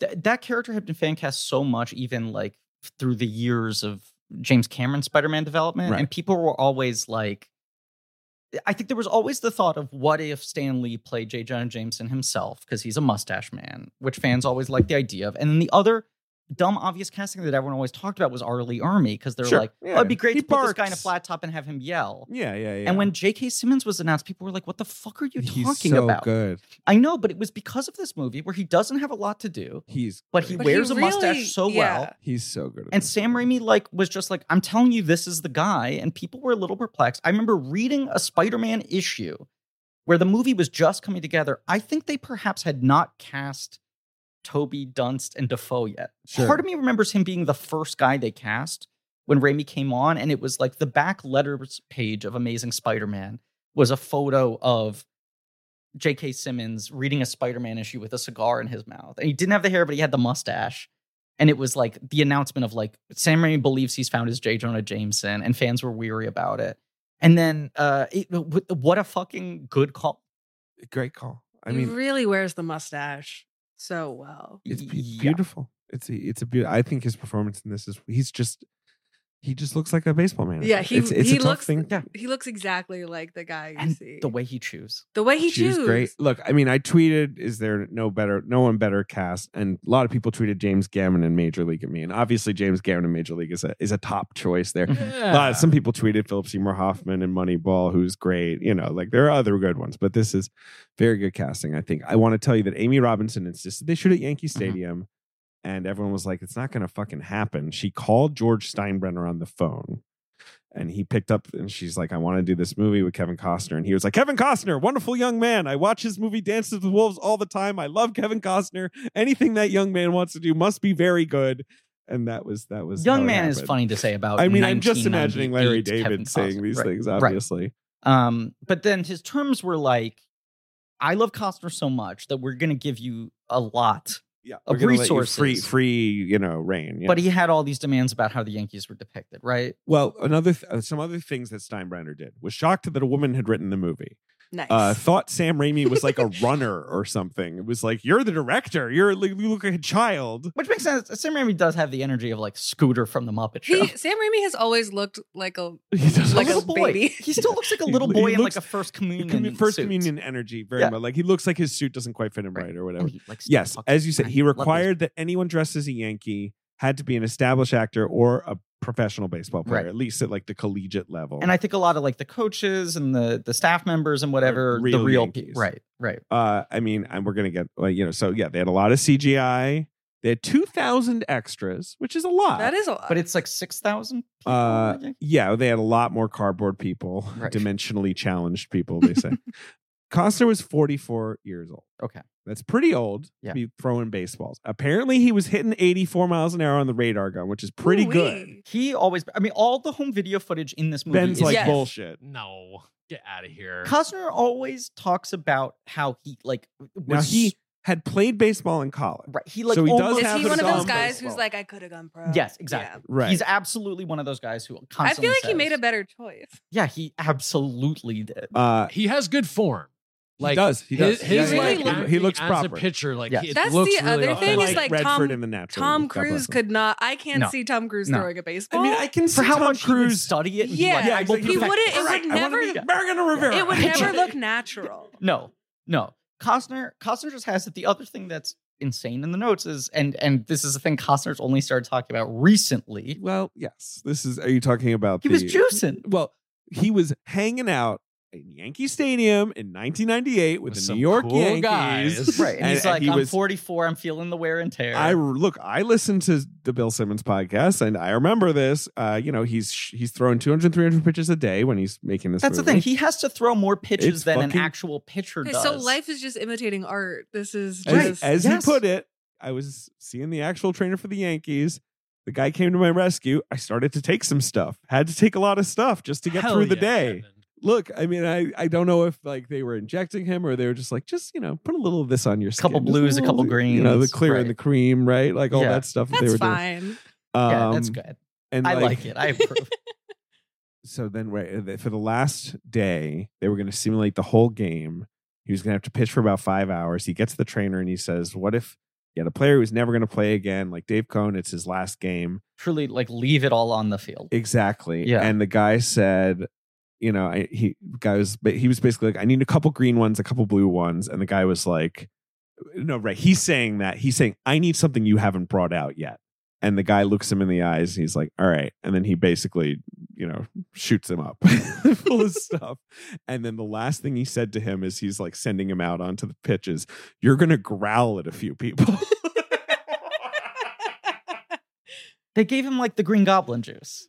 Yeah, I don't know. They were basically like, going to be really hyped up. like just FYI, after what I just gave, They put they put him in the green smoke tank, and he became he went in full goblin mode. But he says that like one of the he- one of the moments where he like gets aggro, it Yeah. was a, a genuine unplanned. if you ever look at that thing, I get I come off the mound when someone starts complaining, like, and I don't like something had snapped. Like I was not acting; I just was really worked up. Uh, so you know, it's just crazy because this movie is so gentle I know. that Costner was like, "Yeah, I was- gotta, I was gotta getting get fucking. Balco jacked." shit, you know, like jacked into But they me." also say that he kept on going around to people on set and being like, "I really think this one's working. This is the best movie I've ever made." I mean, I think that if you were juiced up, Yeah, you might well, also sure. be like, "This is incredible." Yeah, but- This I, I movie's a imagine, I imagine masterpiece. steroids are just like cocaine. Yeah. It's the But it's same like thing. he's pot committed to this thing. He's like, "I really, I'm going hard on this." I think you can Yeah. see that in the movie. He feels very committed Yes. to the movie in his especially the performance. baseball. Yeah. yeah, you're he like, feels a you- little less committed to Kelly Preston. Of course, Sure. that is his character arc, I Yeah. suppose. John C. Riley, Mm-hmm. incredible casting to me. He's Yes. like- he looks like a catch. Yeah. absolutely. Has no interest in baseball. Yeah. even though he's from Chicago. You, you imagine this I is think a guy. this is who, like- offensive. I just imagine John C. Riley at like He's a little- Wrigley Field. Yeah. He's a theater kid. He's like a little theater boy. That's the So- thing about him. He looks like a catcher's mitt, but Yeah. like at Yeah. the end of the day, he looks he's like, like, I he's- want to do he should beer. be like right? he should be like pounding beer in a I want Yeah. to do bar, American but- Buffalo. yeah, exactly. He he's loves like, I need to do clowns, True West. too. Right. Do you know this? Like John C. Riley like collects clown paintings. like I don't like paintings that. of clowns Yeah, or he's like paintings by obsessed with clowns. clowns. That's weird. Yeah. Do you think it's like in the way that like he probably studied like Italian clowning? Is it like that kind of clown shit? And he talks about like Dr. Steve Brule like being his clown persona in that kind of like That makes sense. way. Yes. Um, but yeah, he uh It's you know, it's absolutely though the academic lofty yeah, it's love like of Commedia clowns. dell'arte. Yes. Yes. Um, I like that he when you first see him, he's playing his little Game Boy, I and do it looks too. so tiny It's in so his little in big his hands. mitts. I love that. and I think look, as great as Brent Briscoe is and obviously so worked Raimi well wanted with Raimi, Brent Briscoe, who Yeah. plays the dumb friend in A Simple Plan. Uh, yes. Yeah. and who actually has baseball experience. And Right. the, the, the studio said, we're getting Riley. The guy's up and coming. Right. Here's Um, the thing that I think helps. Yeah. Uh, Briscoe and Costner read much closer in age at this point in time. Yes. I think it helps that there's a generation Yeah, you gap need between Riley, Riley, to be slightly even younger. down to the Game Boy and the backwards hat Yeah. and all that, like he can't hold his liquor kind of stuff. It makes you realize how like aged Costner Yes. is. Right. That he's like can't keep up with this. I kid. Uh, also like the part where Costner's like, I'm only pitching with Gus. Like, Oh, Gus yeah. is my guy. And it's like, oh, he probably came like halfway through your career Yeah. and you guys have just like I- bonded in this, this way. weird I Fun. love that though. Whenever do too. pitchers have a special catcher, like Andy Pettit would always pitch to Jim Leyritz, who is this guy who seemed like he had just like like escaped from a prison bus. Yeah. And I was just like, are they buds? Like, is there just some sort of chat that they understand? Like some banter there? Like I But that's the thing about baseball too. Well, there's a lot of like weird luck ritual. Right. Yeah. You're very uh, Like, it's so built into the supernatural game. about all Yeah. that shit. Yeah. Yes, Yeah. Mm-hmm. that's true. yes. Vin Scully, Costner requested. Mhm. Have to have Vin Great Scully. move. Yeah, Unbelievable for Really helps the movie. Yeah. Scully had never done anything like this. Like he'd maybe done 30 seconds of voiceover for a movie before, but he'd never done like uh He voiced Iago in Aladdin. uh he Jafar, I'm telling you, this kid with the lamp. they sent Scully the script. Got Guess two what his wishes left. review Bottom of the was? ninth. What? Didn't think it was very good. But what do I know about scripts? Says Vin Scully. I went over to Universal and their attitude was great, so they convinced him. It's just funny they sent him the script and you'd expect me, and I just loved it. He's like, I read the script, piece of shit. Hokey garbage. And then they said they would give me one million American dollars, and I was like, all right, sure, I'll do it. And uh, you know, uh, Raimi just let him improvise. Was just like, Yeah. you know, do your thing. Yeah. Like you're Vin I mean, Scully. Who am I? What am, what am I gonna incredible. tell you? Yeah. Incredible. Yeah. Okay. Oh, there was a reshoot of the final scene. At Vin Scully's suggestion. The airport scene? no, the final baseball. Yeah, the final. Sorry, the final Yeah. baseball scene. It sounds like they shot a more sort of Yeah, maybe they had a magical, more natural esque. Right. And he was like, "You're getting this so right. You don't have to go this big. You should scale it down. It's a shame if you blow it." It's a really good. That is like the best part of baseball is when everyone like rushes Yeah. to the field. Like when the Cubs won the World Series. 2016. One of Those- the last happy moments in America. That was like really one of the greatest things I've ever seen in my life. It was where it was incredible. just like uh, so electric. And in this movie, they kind of capture that really well. Here's the other thing I think Vin Scully got right, and it's like, uh, haven't seen the original ending, right? Don't know what they did differently. probably just a little more hyped up or whatever. but uh, as someone who barely understands these things, I do think so often in these like historic moments, the final play isn't the best play of the game. It's No. the release of tension. It's like fuck, and now we've run out the clock, and it's over, and we get to all and celebrate. that's why it's it. Costner plays it so well, where when it's the hit happens, Yeah. Mm-hmm. he looks genuinely scared. Mhm. He doesn't look like cool Costner anymore. No. and then they're all excited that yeah, It's we- either you or me, kid. That that thing of like he knows if this kid ends the perfect game, it makes his career. Yeah. And if he doesn't, then Costner gets to end with the perfect dramatic. Or I yeah, also think it's a really smart move that it's a perfect game and not a no hitter. yeah. Because if it was just a no hitter, it would be so boring. It would be and it much would more and it would be boring. like, There's no. oh, stakes. it's just it's Costner. But now it's like, oh, it's the team. So you get the moment where it's like that guy missed the ball when they played the Red Sox, and then he gets to catch it Greer when they play the Barnes. Yankees. Like Fucking comedy seller comedian standby Greer Barnes plays that dude who's a really good comic. Who people always go like, why didn't he have a better acting career? And he just has a really good sort of like two scene dramatic Yeah. performance in this movie. um, he was in Joker, wasn't he? He He was, was I think one of the he's one of the comedians. comedians. Yeah, yeah. yeah. Um, have you guys ever seen a perfect game? I've never seen one in person, obviously. no, but I watched um, Roy Halladay's perfect game. I remember that because that was in, you know in the postseason. Did It was David really cool. Cohn pitch a perfect game? Am I- David Cohn did pitch Okay. a perfect I game remember in that happening. 1999. Yeah. And the big one for when I was a kid is Jim Abbott pitched a no hitter. You guys remember Jim Abbott? I was saying this to my wife, and she was like, "What are you talking about? You insane person? Does anyone remember Jim No. Abbott?" Jim Abbott played in the 90s, and he was famous because he only had one hand.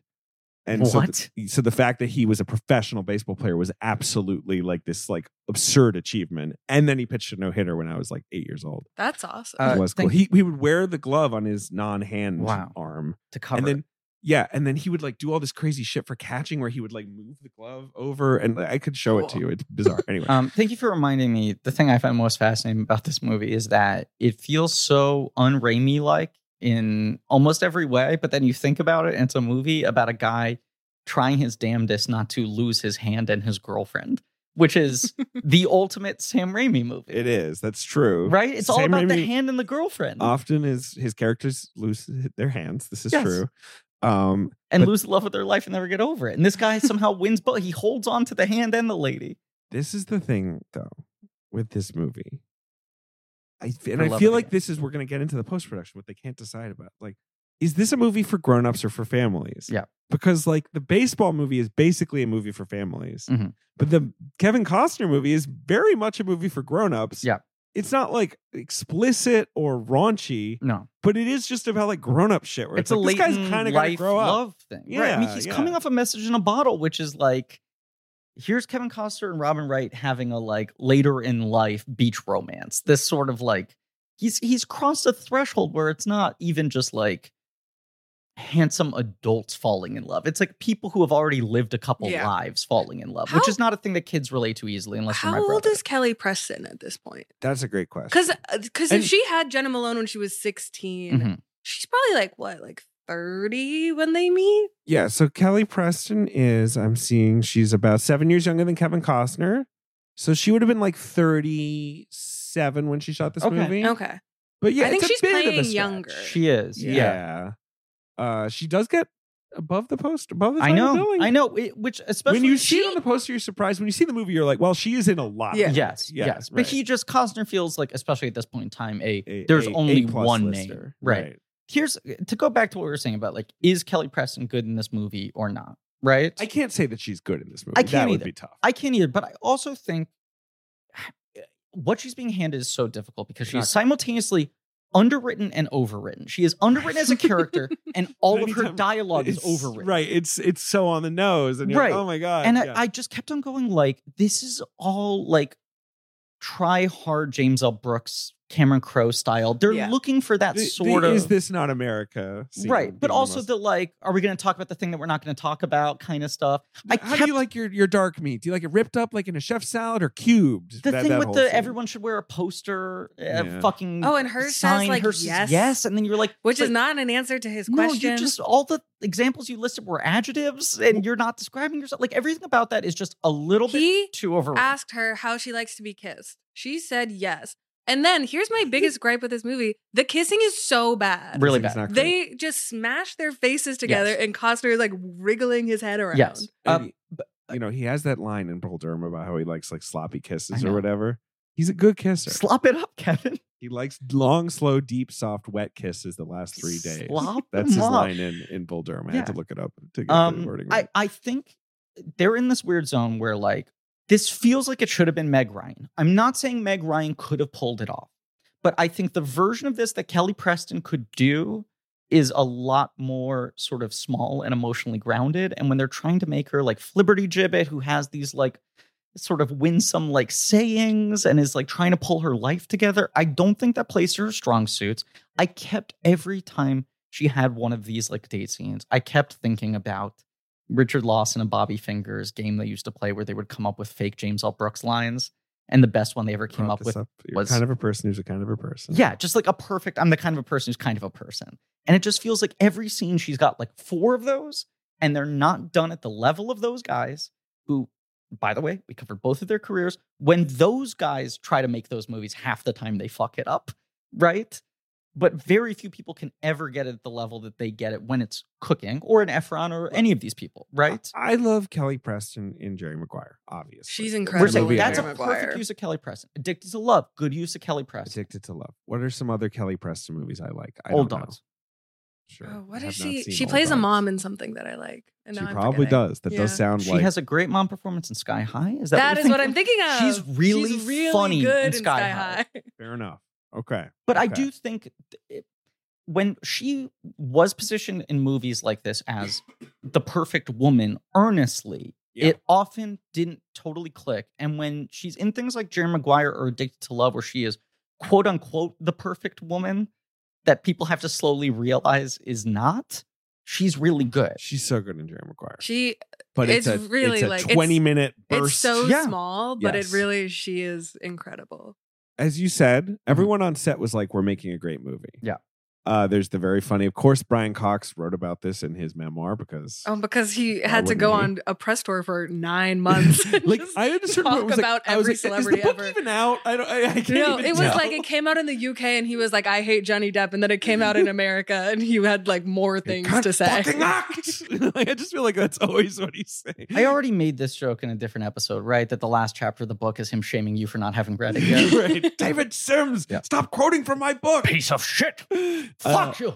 so Cox said that Sam Raimi said to him, like, uh, you know, you have to be high status in your scene. I know Kevin's a movie star. He might be difficult with that. But you're the high status character. Right. And Cox in writing replies, this was because my character in the scene was higher status than Kevin's, and Sam was worried that his real life status would bleed in to influence the scene.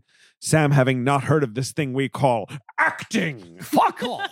this is the whole thing with British actors. Yeah. It's like American, like, you know, fucking Jared Leto is hanging from the ceiling. and Right. He's like, I'm Morbius. And Brian Cox is like, it's called acting, mate. right. Look, I'm a vampire now. it's- See, that's how you do it. It's the fucking Olivier thing. Try acting, my boy. Yeah. Apparently, after Cox and Costner did their first scene together, Raimi was like, How'd you do so great? Uh, that was perfect. And Cox said, Sam, did you ever consider treating Kevin as an actor rather than as a movie star? Because I think that's what he wants. Uh, don't know if that's true, but that's how Brian Cox I- thinks. I about it. could, I would believe that 100. percent I would believe that. Yeah. Cox is good in this. I think he is. he's- I wish you there was know, more thi- of him. I but it's this is that time when it's just Cox just shows up I for a know. scene or two. This is He's you know. I love Brian his little Cox. glasses. Oh, Good little Good glasses. little glasses. You know, twenty fifth hour adaptation, right? Well, like like, he's just two years after this, three years after this is the rookie, where it's like now he's got the bigger part Is in the that Dennis baseball Quaid? movie. Yeah, and he's Yeah. Dennis Quaid's dad. Right. Two thousand does he run a bar in that one too? He's always running bars in movies. He's This always is- like your dad who runs a It's bar. the golden age. The golden age is Brian Cox as dad you have a difficult relationship with who runs a bar But and he'll is a tell you a gregarious hard Yeah. truth. Right, but he's gregarious to other people. To Yes. you, he gives it a little too straight. All right, son, what do you want? Fuck off. I'm Hannibal Lecter, the original one, all the way back. Um, I'll eat your face. Fuck off. Uh, so as we said, Yeah. Kevin Costner was given final cut by the studio, but, But. the movie had to be under 130 minutes long, which this movie is not, No. and it had to be rated PG 13. So when this movie came in Mm-hmm. Mhm. uh, at 138, Mhm. the studio was like, "Okay, we'll accept that." So he cheated. they on shouldn't that. have. It's too They- long. They, should not have. This is a thing also that Amy Robinson said, or maybe it was Dan Stevens who said this, that there were two cuts. There was a Raimi cut and there was a Costner cut. And the Raimi cut was tighter and it played like gangbusters. And the Costner cut tested well, but not as well. And the cut that got released was a compromise cut. that's silly, but Yes. I understand it. Uh, but the other issue is the film was rated R by Uh-huh. the MPAA because it used the word fuck twice. Mhm. Uh, the bartender says, No cussing in my bar, fuck. And Kelly Preston says, I just don't fuck like that after Yes. she has sex with Kevin Costner. I believe she says screw in the the version we see, right? No. Mhm. Can I can I share an anecdote? Yes. in draft day, there is a scene in the big final negotiation where he's like trying to pull off the crazy move and he calls one of the other managers over the phone, you pancake eating motherfucker. That was, I wouldn't say an ad lib, but I it was don't think you can say motherfucker in any can't. circumstances. in a You can't. I PG-13, think right? they- even if you have no other fucks. Right. Yeah. So that's the thing. The rule is like you It has get to be a one non non-sexual sexual fuck. fuck. but motherfucker is too much for them. You can't do You can't one be fucking motherfucker. Mothers. It's an R. and- They knew they wanted a PG 13 movie. They knew the rest of that movie was squeaky clean. It wasn't an ad lib, but it was on the day he was like, I want more impact on this line. Can I say motherfucker? And they kept pushing him to do alt. And he was like, I don't want to do an alt because if I give you the alt, they're going to use it. You're going to use it. I don't want to give you the option. I feel so strongly that this is motherfucker and this is the moment where everyone like pumps their fists. Right. So he like dug his heels in. I think there were maybe executives on set. He was like being such a politician about it, where he was like working everyone and like holding their hands and looking them in the eyes. And he was like, trust me, this is important. This is worth it. The whole movie rests on this. I bring this up as an interesting counterpoint because the movie was submitted to the MPAA. It got an R Right. off of that line, Yeah. which he demanded they not cut. Right. Lionsgate backed him up. They made an appeal. Uh-huh. He personally made the appeal. Huh. They accepted it. It is the rated movie was released as PG-13. PG 13. Right. It is like kind of one of the only times. right where he like he just threw sheer Kevin Costner Yes, power. he Like, gave his it- like the the movie genre. He gave his fucking speech, When I right? was seven years old. But there are truly so few instances of Right. a movie getting re-rated without any edits. What I find fascinating is I now realize how much of that story for him I It's think was this fight. vindication Based for on this, this. fucking thing. Because he literally gave like an interview to Newsweek, like Yes. blasting the studio, when this being movie like was they're coming cowards. out, He was mad because Universal didn't even try to fight the rating. They it, just that was cut- his thing. they He just was cut a like, fuck. they just said we can't even do it. It was two fucks, one non-sexual, one sexual, uh, and he was like, "This isn't and I about think you ego." could see his butt in a shower scene. right. They But he cut was that like- too. sorry. they weren't my fucks. It wasn't about ego. I was letting other people score. I thought that was an important moment for her character. And that was one of the biggest laughs in the movie when the bartender says it. And then he got into this whole thing about fucking integrity. And he's like, courage, what happened to the executives who made these movies? And like, The love of the movies, I believe, is waning in Hollywood and it's given over to commercial instincts. I mean, I love it that he's going this hard for, for two fucks to, for a couple and his of butt. fucks. But I mean, I do love it. but it and became the like, line you mentioned Yeah. earlier, which is like, I'm always going to come down on the side of the movie and the people who pay eight bucks. Now they pay like 26. I know. But he is this guy where that truly is. I'll, I'll save the story to tell in a moment. But no, because this is like the best one I have about him. But I do think he is very smart about in his head being able to see the flow of a movie and how audiences will react to it and like what small changes really push things one direction or another. And he's like, you can't just break this down into numbers and you have to have the feeling for the fucking thing. And he like really resented that Universal didn't even try. And then when he was doing his perfunctory press for the movie, He was talking about like, they roasting gave him. up on it. So then Universal publicly was like, we don't really like that Kevin Costner is holding this asset hostage. and dissuading audiences from wanting Kev- to see it. It's not fair for him to hijack a fifty million dollar asset. Is what is what they said. Yes. And his thing was Our like, feeling is we have backed the filmmaker, and his name is Sam Raimi, not Kevin Costner. but motherfuckers, you put in the contract that he gets final cut. I It was also probably think that bad. you you don't hire Kevin Costner and not know that this is kind of what absolutely, he's going and to do. especially at this point. To be Yeah. fair, they put in the contract that it's, he gets final cut on a movie that's rated PG thirteen and Right. is one hundred and thirty And minutes their long. argument, which I think is fair, is they were like, "We gave you the flyer on the length, The thing, the crazy thing is, they actually offered to pay him twenty million dollars. right?" They They he actually was were so like, you know upset what? about We're it. sorry. Right, because he was saying like I waived my fee in order to be able to make the movie I wanted, and now they're not letting me make it. And they're like, "Fine, we'll pay you twenty million dollars if you stop shit talking our movie." And he turned five them days down. before This it comes is out. such a funny movie to get into Right? this I kind know. of fight Then you about. see this movie, and you're like, and this you're like, is- this is this I is your know. baby? But then I'm it just makes perfect sense that 15 years later on draft day or whatever, he's just like, I will not lose this Yeah. argument. You have to trust me. Sam Raimi, diplomatic, said, I missed the lines too. I like the bartender's line. It's a great moment. The MPA wouldn't allow it. I understand Kevin's feelings. It's a very personal film for him. I use home movies of his dad and him in the opening credits. So Sam, you know, which is true. It's, you know, you see when that this- starts, I was like, they got someone who really looked like Kevin Yep. Costner. Yeah. Uh, he's got a real Costner like yeah, crew he cut, got that like everything. JFK Yes. haircut. The, it- it- the Uh, things I was reading about the book said that the book is more like his entire life leading up to this moment. And That the makes relationship's a sense. big part of it, but it's also as much about his relationship to his parents. and you can see that a couple times Yeah. when they like flash back to like his parents in the stand and something like It- that makes sense that a book would be like also his parents had a lot to do It with does it. make you wish the movie wasn't so squarely focused on just this Yeah. one Because relationship. I'm like, I'm sure there's other stuff. Because Yeah. his relationship with the other ball players is interesting. Yeah, The exactly. scene where he's helping the guy move, Oh, that's I kind love of interesting. their relationship. Yeah. Like I kind of do wish that it was like the whole life. That if we Mhm. did like Mm-hmm. I want a more Citizen with Kane Simmons. like yeah, sure. Give flash me- through the whole exactly. thing. yeah.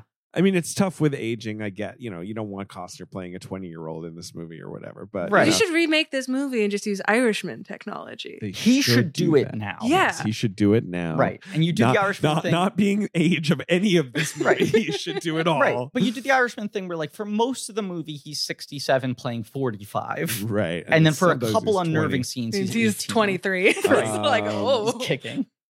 Sam Raimi says, I'm very happy with the film. It's a very real story about someone who grows as a person and becomes worthy of a woman's love. Okay, Sam. Uh, The other and- thing I like that Raimi said there is the thing of like, I had no tension with the studio because we were both trying to make the same movie. I wanted to make a like feel good, populist, emotional baseball film for American families. I didn't have some darker thing that they were like that I was pushing on it.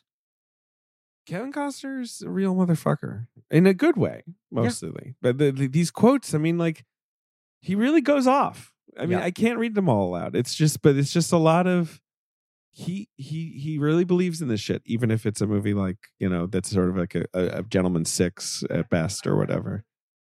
he was at such an absurd level of movie stardom. He had a run that is just so insane. When you look at him from like Yeah, the early 85 90s, to it's crazy. 94, whatever, it's just like unbelievable the amount of classics he made and movies that were not just huge, critically beloved hits at the time, but have all aged into like cable TV rotation Hall of Fame, right? Yeah. And then you put Dances with Wolves at the exact midpoint of that golden run. And it's the moment where everyone was like, this guy's getting too fucking big for his britches. He's going insane. He's making this self indulgent piece of shit. Who wants to watch this three hour Western? Everyone in the press is calling it Kevin's Gate. And then it is the most triumphant shit in the world. And I do think that emboldens a guy like this, where he was just like, everyone fucking questioned all of my instincts and I stuck to my guns and I could not have been any more right. Where he does, I think, every time he's in a position like this and he has an instinct go like, I know I'm correct about this, and I don't care who I upset in trying to get there. No, he was never people's sexiest man alive. Kind of absurd. That's shocking I to feel me. like that's messed up. yeah, Like they really had to give it to Harry Hamlin in '87. Yeah. Come on, because people. there was a period where he was one of the sexiest men alive. Yeah, It's and true. You also feel like he's the guy they would have created that title for. Like it would be Right. called People Magazine's Kevin Costner of the Year still today. Can you guys tell me who the last sexiest man alive was? Uh, Oh, Paul Rudd. Paul Oh Rudd. right. Ghostbusters Afterlife. Because because yeah, it was Afterlife, It's and then always also fucking that show tiny where shit. he's twins, maybe. Oh yeah. Oh, or no, and no, the- Shrink and the Next Shrink- Door. the It was Shrink, Next, Door. right? It was Ruffalo who was twins. Yeah. No. Yes. but Rudd also did a twin show that no one remembers. Oh, he right. did the cloning show. What cloning show? He did a cloning did- show. You're pointing at Olivia like she. no, did it. I No, knew 'cause I she knew, that knew. he had a clone show. Oh, he did a Dayton Ferris cloning it was like show. a Netflix. Yes. living show. with yourself. Yes. Yeah. It's the weird shit I watched- on streaming television. Man. I watched all of it in one night. You watched all of it? I'm a big Rudd stan. I love Rudd. And I watch it and I think on a like technical level, the thing that all these actors love to do where they act against themselves or Right, whatever. right. He does that incredibly well, but it is one of the most peak TV shows I've ever seen where I'm like, this is a movie. This is a movie, and I'm now watching hour eight of this, Right. and you're trying to find subplots that do not need to be there. This thing should be over, and the season kind of ends on a cliffhanger. They will never do another season of that. If that was a movie, I would give it an eight. As a series, I give it a two. well, Do you guys think this movie could be a TV show? Oh sure. Why not? Give me a baseball I'm just TV thinking- it's show. I'm just all the thinking, one like- game for however yeah. many seasons they want to Because go. I was just thinking, like, like Eating this two. Branch movie off. specifically, Yeah. is never. This get made. movie doesn't even work on streaming as No. a movie. No. Like, this does not baseball. get made. I feel like they've tried. Obviously, there's been various baseball TV shows. Yeah. It does seem fit, good for movies. It's great for movies. I know. It's a little less kinetic, so you know it's probably easier to you know do all of the Kinda sports need stuff. it on a big screen. kinda Oh, need it it is on a big nice on a screen. big screen. But you know what else is nice on a big screen? Everything. Yeah, movies It's nice to True. see things on big screens. Yeah. Don't you think? I love it. Okay. good. My pitch would be to make a, a baseball movie about the guy who almost yeah did a no no on LSD. Oh, sure. Oh, Mhm. Doc. What's his name? Doc. Doc Ellis. Yeah. Dallas. There you go. Yes. That's an incredible story. Yeah. Yeah. Have you seen the documentary that's like largely animated? Yes. About? it? Yes, So good. which is cool. So good. David David Wells pitched a perfect game in '98, I think, and uh, for the Yankees, and said he was he had like a five alarm hangover during the entire thing. He'd been partying with Seth Meyers, Bill Hader, no, not Bill Hader, but like Lorne. Me- He'd been partying with SNL people or something. I don't, I don't want to jinx it, but now that we're talking about it again, we still haven't fucked up this entire episode. We actually all, like haven't met. all the jokes have been good and like great insights. I haven't taken any notes. Like You- for the edit. notepad. That's Like, true. You yeah, haven't. nothing. you clean, It's a, I'm You looking. cleared I'm the sitting next to machinery. Ben. It's a blank legal pad. clear the machinery. If we're wrapping up, I mean, really We are quick, we wrapping up. should probably thank some of the sponsors for the episode. Um, boys, na- noise canceling headphones. Are you tired of listening to boys? Mhm. Got some out. Too much noise from your Sure. boys? Yeah. I got it. Okay, great. Uh, AT or T, you have to pick now. Hey, you pro- you have a problem with lunch? You're starving? Food jar put in your mouth. No chefs were involved. God, I forgot how many ads we crammed into Yeah, this yeah. episode. Uh, okay, a new service, Cod Pass. Oh yeah, sorry. Uh, here, let me Who can open the- plant a rose pod? um, what's the Riley model? Just throw, right? When, when Riley gets, hits the mound, he's like, just throw it. Don't worry I mean, about it. it's it's now like it's a line about a line about a line, but the fucking moment in Moneyball when Jonah Hill plays the tape to Brad Pitt of the guy not realizing that he hit a home run Ugh. and he says whatever like it's hard how how can you not get romantic about baseball?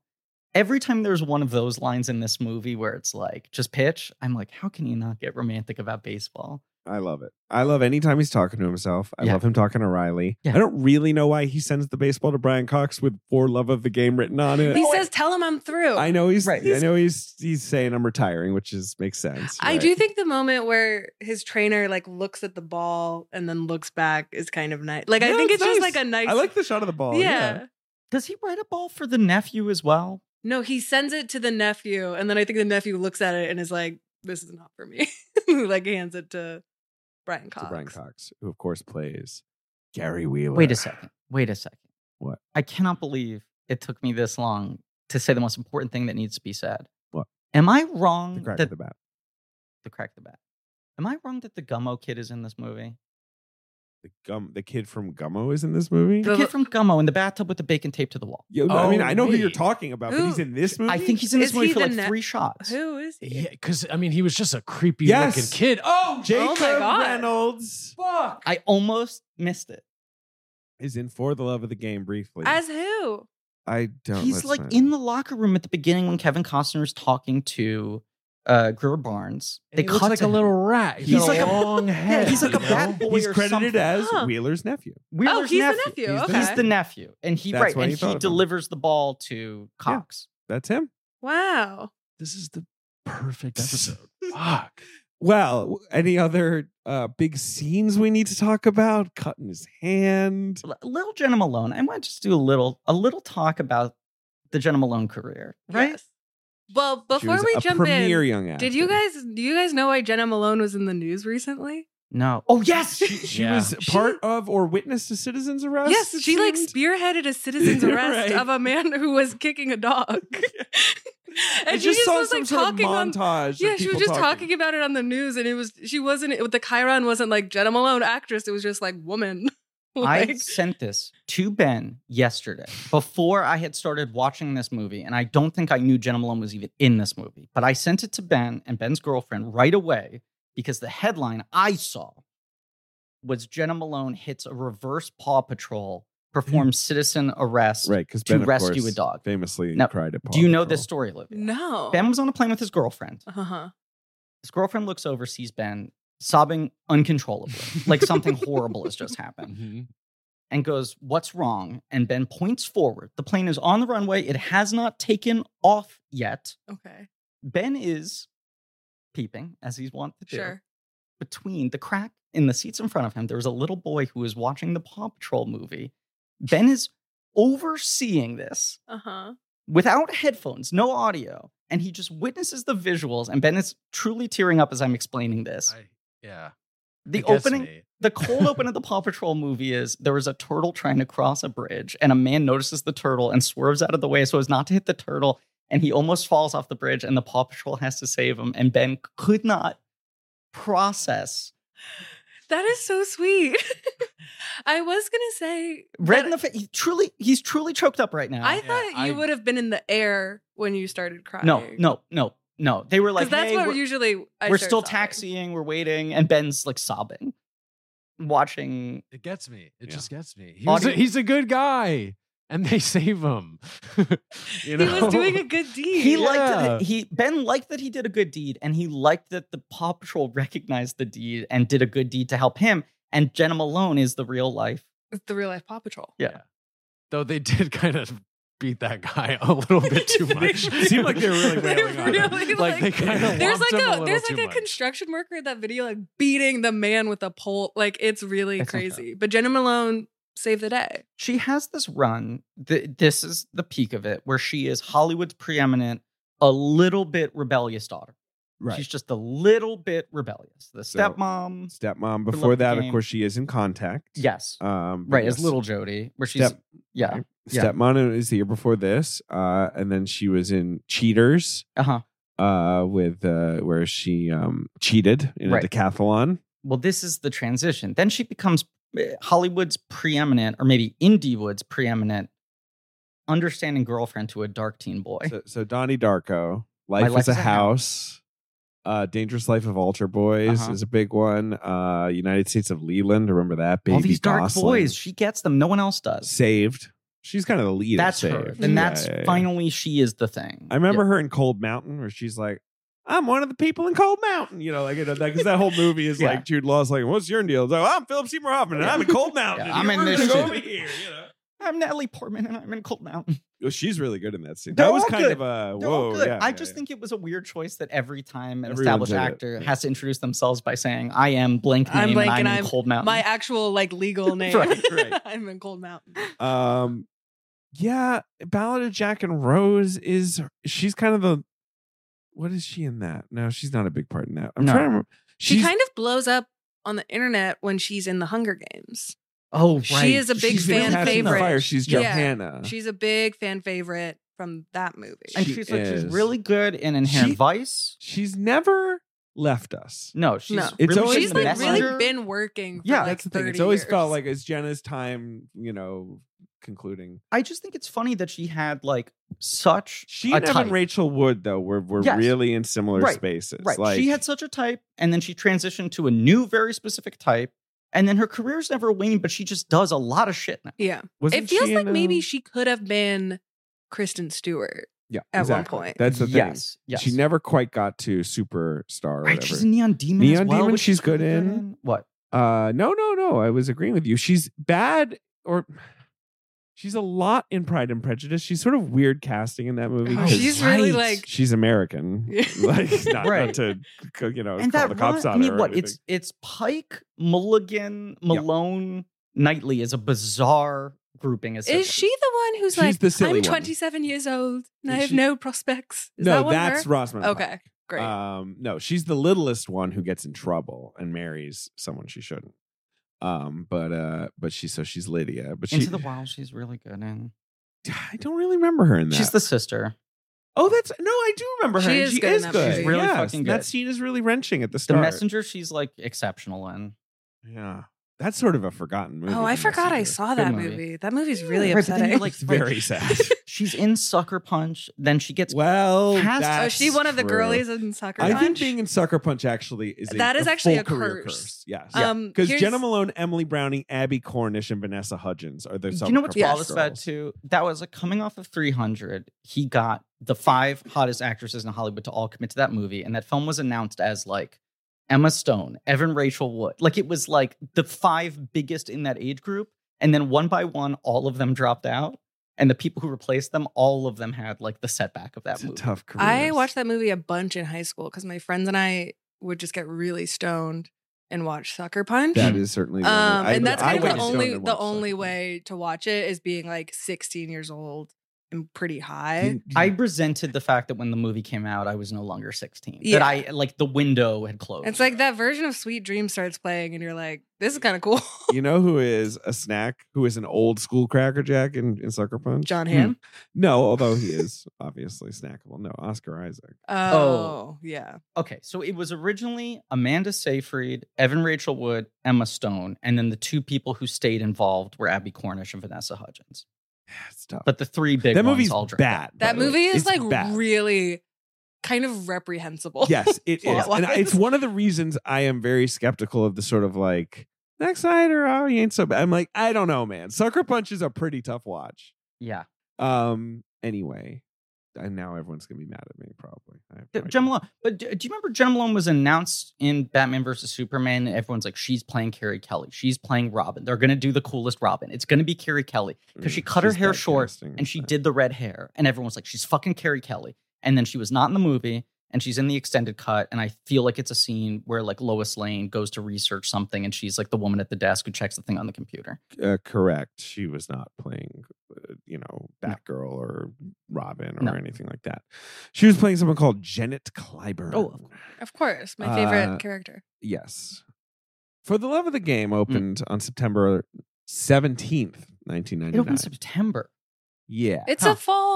It's a fall. No, film. I baseball just movie. part of me thought it like they were positioning this for like fucking Thanksgiving or Christmas.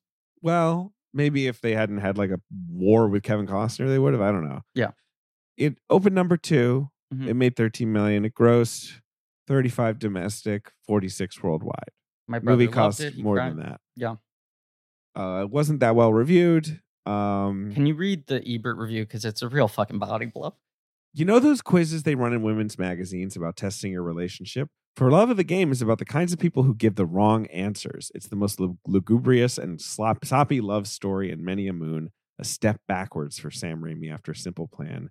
And yet another movie in which Kevin Costner plays a character who has all the right window dressing but is neither juicy nor interesting. Jesus. One and a half stars folded them like long. That's- Hammer blows. Yeah. I mean, this movie got he bad rarely reviews. goes that hard. But though. people were sick of Costner because Really of sick. the you know the the Yeah. fall was still in effect, Yes. right? Like so, everyone was sick of how you know self involved he seemed. I or do whatever. think there was that thing too when you read the reviews of this where people are like, he doesn't do anything. Everything he says is like a whisper. right. He's How so is this stoic. a good actor? I don't see him Right. emoting. He gets yeah. a Razzie nomination for this, He which is did. That like, is really this is kinda not kind his of weird. best crazy to me. performance, but that's absurd. Yeah, because it's like the best parts of this movie are when he's like on the mound talking to Are himself. just Kevin Costner he's just being like Kevin, Costner. being Kevin Costner. Right. That's like, the magic of this film. yeah. But Kevin Costner is like a three time Razzie winner, seven time nominee. They just like going after him. The nominees at the Razzies that year. It's okay. So Kevin Costner gets a split nom for this and Message in a Bottle. Kevin Klein for Wild Wild West. Okay. Sure. He's good in that. Yeah, good is strong. Arnold Schwarzenegger in End of Days. I think he's fine in that. Uh, These are uh, yeah. all just kind And of the like, Razzies are They the suck. worst. Yeah. Robin Williams and Bicentennial Man. All right. Y- Correct. Fine. no, no Correct. problems there. And then Sandler winning for Big Daddy. They hated him. They did. They That's li- they- But weird, that's though. stupid. the Yeah.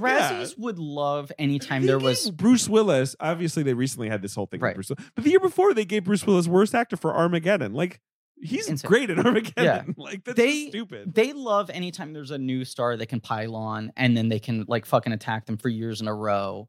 Um, what was the other thing I was gonna say? Uh, rude, Razzies rude, the rude. Razzies. They, they fucking suck. start. Yeah, we razz the Razzies. That's what we do here. Um, I th- because this came up, I feel like in the Simple Plan episode, I was noticing just because this is the peak moment. Uh, Jenna Malone, I was like, did this movie get any nominations? Right, and the one I found, Did you get a Kids' Choice Award? it's weirder. It is weirder. Um, she Jenna Malone received. Let me just get the wording of this correct. a blockbuster entertainment award nomination for favorite supporting actress drama slash romance. Yes. Huh. I bring this up because in Simple Plan, Becky Ann Baker got a people a blockbuster entertainment award nomination Look. for favorite supporting actress in drama slash thriller for taking a shotgun blast. to she, the chest. takes she it takes- incredibly well. Very well. incredibly incre- well. But No. some of these categories and nominations are uh, The Blockbuster bananas. Entertainment Awards, not to speak ill of them, Sure, had a lot of categories because they they had like action, Yes. comedy, comedy, romance, drama, drama, Right. romance, horror. Right. Like they had like all had these to weird fill 'em s- out. So wasn't that hard to get? Liam No. Neeson was nominated for The Haunting that year. right. Okay. Uh, I'm trying to give you some others. I was I'm just looking there going were at down some into recent the- winners. Well, the fucking block, they're done. They, They ended ended in 9 11. 2001. They couldn't Oh. get over 9 Oh, 11. they- Truly. They were yeah. like, out of respect to the climate, people are renting less videos. We will not be doing a ceremony in the wake of 9 11. And they never started it up again. Huh. There's, a, there's an insane, sort of very portentous quote I read about like, the landscape has changed. People are not bringing home video cassettes in the wake of the terrifying tragedy. Um, but uh, the thing I read was that the first year, because their whole thing was like, we want to be the Oscars for the stars that people love who are never going to win an Oscar, like Schwarzenegger, Stallone, like uh, all these actors. I'm sure I'm reading this and are like, thanks. You're Stallone? telling me Doesn't I- Stallone have an Oscar? no, No. Oh, okay. nomination. No. Never mind. Um, but uh, the first year they had separate categories for theatrical releases and home video releases. But the home video release nominations weren't for direct to video movies. They were movies that had recently been released on video. And they were like, it was this clusterfuck where they have like 18 categories for each genre and then doubled into both theatrical and home video. And it was like Sandra Bullock won Best Actress So for did you get it like speed two years in a twice. row? No, Oh, in the just same like in the- year. If the release goes, so they were like, she won best theatrical movie actress, and she was like, "Thank you." And she sits down, and they're like, "And the nominees for best actress in a home video thriller," and she was like, "I have to fucking get up there again." I just think this is such a weird fucking thing. We want to have the entertainers who are truly public favorites, like Arnold Schwarzenegger, Sylvester Griff, Stallone, John I'm Claude going to Van cut Damme. you off. you got to stop. It's the last thing. Can I read one final thing? okay. Okay. This is what they said in November 2001. Due to the uncertainty of the times, we can't predict consumer response to our show, nor audience behavior, especially media viewing habits, all of which are being affected by world events. It's I'm gonna say that's a little convenient. That's Agreed. kind of like a they got an exit. Wait, I have one thing to say about Jenna Malone in this movie, Please. which is that this is just kind of a plot thing. But when she's at USC and she sees him just like eating at a cafe, and her Yes. friends are like, Heather, Heather, she doesn't really, she's not like, that's my old stepdad. She's just like, hold on, I gotta talk to this old man. Yeah. And then he kisses her on the forehead.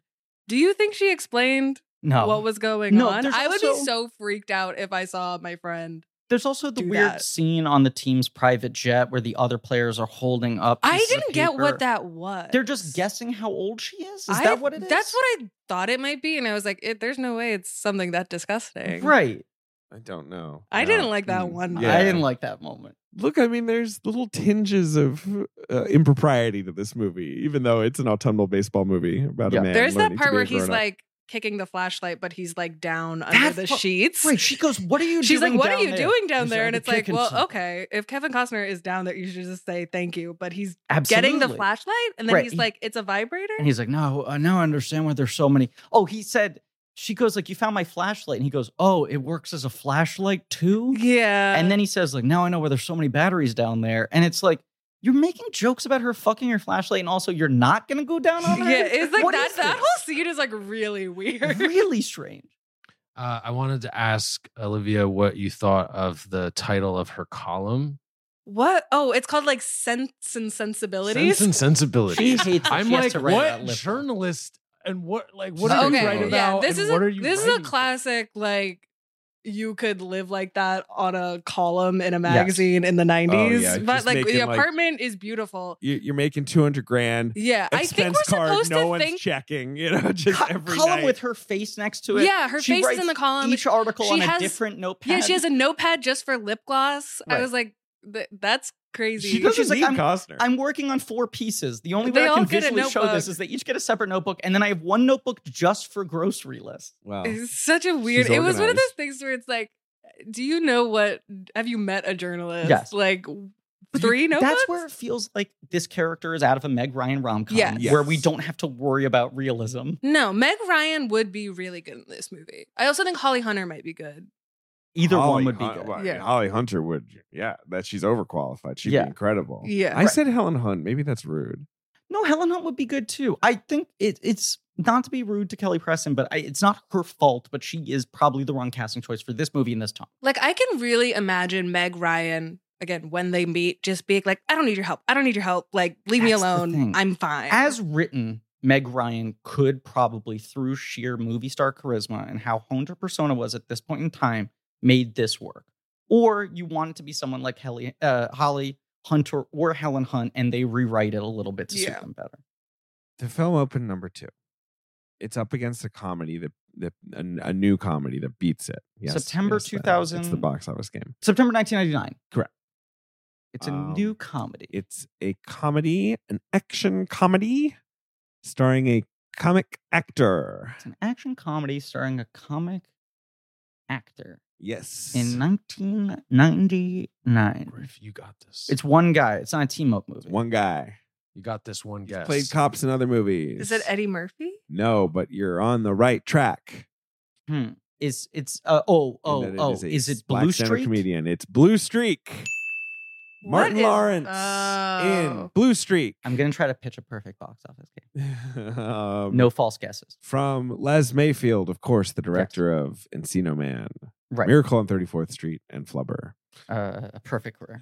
Um, he retired, much like Chapel, Billy Chapel. Well, he retired after codename The Cleaner. That seems what I'm to be saying, the a one that perfect retired. career for love of the game. Um, he sent the ball to Brian Cox. and I've said, I'm out. never seen Blue Streak, I haven't either. which is funny because I feel like I would have seen it. Yeah, Yeah, and I'm those so times. in on that era of Luke Wilson too. famously it's yes luke wilson is the second lead in that dave chappelle is in it uh famously there was a script written for it a sequel that they then turned into the chris rock anthony hopkins buddy cop comedy bad company But they made a really interesting choice Cool. when they turned it into that movie, which is they took out all of the jokes. no jokes Zero No jokes. jokes. uh i just cannot i would love to know like what we one well maybe we'll do joel schumacher Can I say one this so day. quickly? yes i Blue feel like Streak- you've said it before Blue Go Streak ahead. is he is a criminal.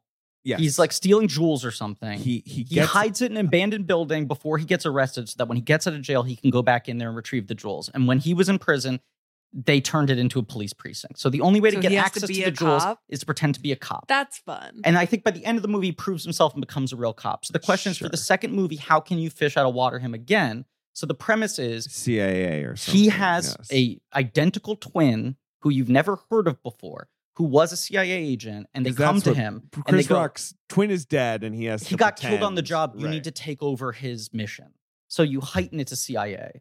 And then, it- right, in Bad Company, it is Chris Rock playing a serious CIA guy who died and now has to fill in for his And brother. he's like, "What are you talking about? I don't CIA. I I don't know, whatever. He, he Insert maybe has Chris Rock. one joke in that movie. and Anthony Hopkins is like, "Come- you must be serious now. Come on now. What are we talking about here? Can this I cash is international the check on espionage. set? Can you make it out to cash? Now that I want to know, because Hopkins was at the Oscars and he even had a little comment. Uh, When did in He his, said, "What more is there to say that Will Smith didn't already? Hasn't already? and like, is he? couldn't Up, tell if it he was should a have gone joke. up there and said, like, I worked with Chris Rock on Bad Company. I consider Chris Rock a good man, and It's one I of our finest resent. actors. Do you think he even remembers that That's what- that that's movie my happened? question. I I, always sat him down and I'm wonder, like, come on, like- Tony, you remember this? Do actors just kind of forget the bad ones? I mean, like, like Anthony Hopkins has made a few bad ones. yeah. Right, he's got some memory holing he could Yeah. do. right, All right. okay." Blue Streak. Number two is For the Love of the Game. Mhm. Number three is the biggest hit of the summer. We Number discussed it three on this podcast. is- Armageddon. no, the biggest hit of correct the actor. summer. It is uh, Six Sense still holding strong because it was it was later in the summer, but Got Bruce late Willis. August. It was an August film. Yeah, the biggest hit of the summer was Phantom Menace, David. But that was Well, that's May. I guess that's true. Yeah. But No. come on, The Sixth Sense. Yes, humongous. It's the story of the season. Yes. Number four is a horror film Mm. starring a female actress. Okay, I'm gonna try. Female actress. I'm gonna try to go. For, I'm gonna try to go for. I'm trying to pitch a Perry box office game. I'm gonna see if I can do this without any further hints. I'll tell you one more further hint. It's a very, very useless. It was number one the week before. It's Yeah, fallen far. Okay, I wish you hadn't given that to me because I feel more confident that I have it now. Is this the movie Stigmata? Yes. Pitching a perfect game. Now, can you tell me who directed Stigmata? I can't, but that doesn't count. I know.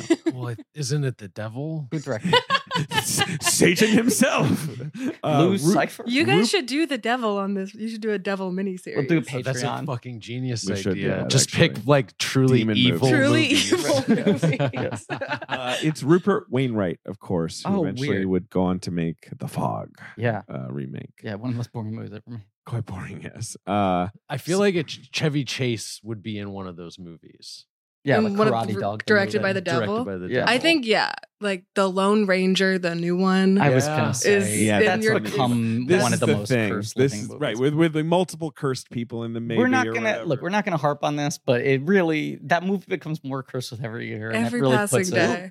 A, little Sucker kink Punch in could Gorvin- be in the Gor- devil Gorvinsky's hands. miniseries. Good. Mm, Yeah. yeah. Number five of the box office is also a horror film, Okay, an underrated one in my opinion. I'm gonna take the swing again. Is it Stir of Echoes? That's right. A perfect Wow. box office Because game. you- no you- wrong guesses.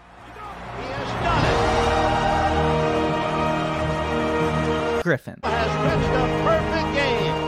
because you remembered, of course, that Stir of Echoes is very similar to Sixth Sense, Yes. and uh, you know, It- kind of got it- its own it- lunch. And I also I was like, David says it's underrated. 'Cause It's he because there loves must his- be some bacon He on that. loves his dish. bacon. Yeah. Stir of Echoes, good movie. Also in the top ten, Runaway Bride. Mhm. Still hanging in there from July. Yeah, in its eighth week. Cute. Huge hit. Another um, art imitates life movie. That's Yeah. true. Ju- Julia one had of the done great it. stories. That It- Julia that Roberts. Julia dumped Roberts Lyle left Lovett at the. Kiefer- I mean, Kiefer Sutherland. Kiefer not Lyle Sutherland Lovett. Yeah. for Jason Patrick. It is for Jason Patrick, right? Yeah, Yeah. Kiefer's best friend. For love of the Patrick. For the love of the Patrick. Sorry, Um, for love of the Patrick. For love of the Patrick. Yeah. No. And then they did a play together recently. They've like now mended the relationship. I think yeah. I Julia think, Roberts and Kiefer Sutherland. No, Kiefer Sutherland and Jason Patrick did the Oh. winning season, the play written by Jason Patrick's dad. Yeah, of course. Good and people play. were like, "So things are cool between you?" And they're like, The "It championship. got cool when we started re- uh, rehearsing. We hadn't talked for twenty years. Now we drink whiskey and talk about that."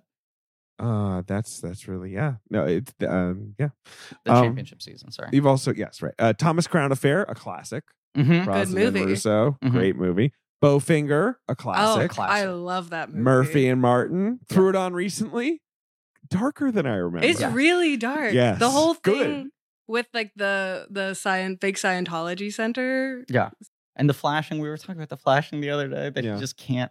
Uh, Steve Martin's original draft of this movie, and I think maybe they shot it this way. Was at the premiere, a terrorist comes in and blows up the entire theater. And the studio was like, What are you talking about? He's like, Oh no, I just hate this whole fucking industry.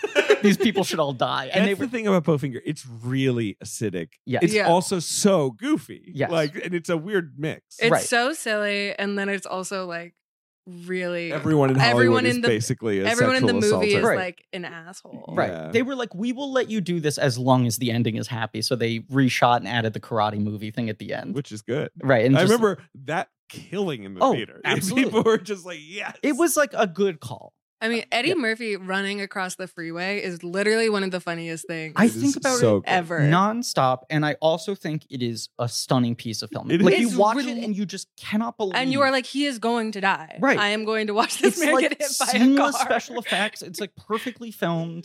It is somehow both funny and thrilling. It's a great movie. Murphy should have won the fucking Oscar for that. He's, good so in at both it. roles. So He's good in good both. at both They roles. should have given him best. My that's favorite the thing is fucking when the Kevin guy Spacey year. They is, should uh, have given it to Murphy. He has people trying on clothes for him, and he's like, "Do the thing," and the, the people hold up the the face, the Yes. cardboard face of Eddie Murphy. shake a spear, shake a spear. You already said shake a spear. yes. Uh, number nine, the Thirteenth Warrior, Oh, Antonio Banderas cannibal medieval drama. Number 10, Mickey Blue Eyes. Hey. Uh oh, Hugh Grant's gotten himself into a situation. Oh, no, this guy. Uh, I saw that in theaters. Don't remember it. Yeah. Um, remember it being bad. Mm. N- number 11, this is the most interesting, opening this week Mm. on 16 screens to $53,000 American per Beauty. screen. American Beauty. Wow. The world was about to change. The world's about Oh. to change. It- For A movie that. better or worse. It, it- talking yeah, about unclear. demon movies, the Yeah. movie that starts with Kevin uh, Spacey jerking off in a shower. Yeah. And being like, fuck you. There is Uh, no crime in art. You've also got uh, Let Me Be Frank. Uh, you've also got uh, He didn't. He didn't do one this got year. it. I Let me know. be It frank. sucks. Upsetting. oh, Ben's mad. We're You wanna- spoiling it for You, you want to talk about no, Let me this is put just some this is barbecue just sauce the, on it the and see it box office days. this is just the I'll young say, I'll kid say, I'll hitting the say. hitting the ball. We're gonna get him out. We're gonna foul, and, and he just caught it. He's What's his reaching. name? Caught it. Yeah. There you go. Um, There you go. You did say though that we should do a Patreon series of movies directed by the devil. If he makes one more, we could just do the Let Me Be We're Frank. never doing that. To be clear, he just needs one Never. more. I think it needs to be four. Let him be Frank. what a good movie. Uh, what am I talking about? What? Totally That's how average we movie. don't- Five out of ten. There was Hmm. a point where I was like, "This is a two. and then when he finishes the perfect game, I was like, "Ah, "This is a soft five. And Yeah. then the airport scene maybe knocked it back down to a three. Or Oh my four. god, the coat he's wearing in the airport though is really good. Yeah. That like long brown number. I like the I like so many of the idea. Like I like the idea that she's at the airport bar Yeah. and she's like, "I'll watch him for an inning," and then when his arm hurts, she's like, "His arm hurts," you know. I- And they're like, what does she know? Yeah, and then that guy is like, ah, "This guy's a bum." I like that the guy who screams, "This guy's a bum," Yeah. at the end is cheering. He's like, "Guy, I- perfect kick." I mean, come I on, guys." really Yeah, like he's how getting the that blonde- happens in the, bleacher stadium creatures too. going. That by the end they're like cheering for Yeah, him. which It's is like, how of it would course be. that's how Yeah, it would happen. of course, Um, if I watched a I'll perfect also, game, also say the moment that feels the most Raimi-ish to me, and which I do think is actually very well directed, is the moment of the hand injury.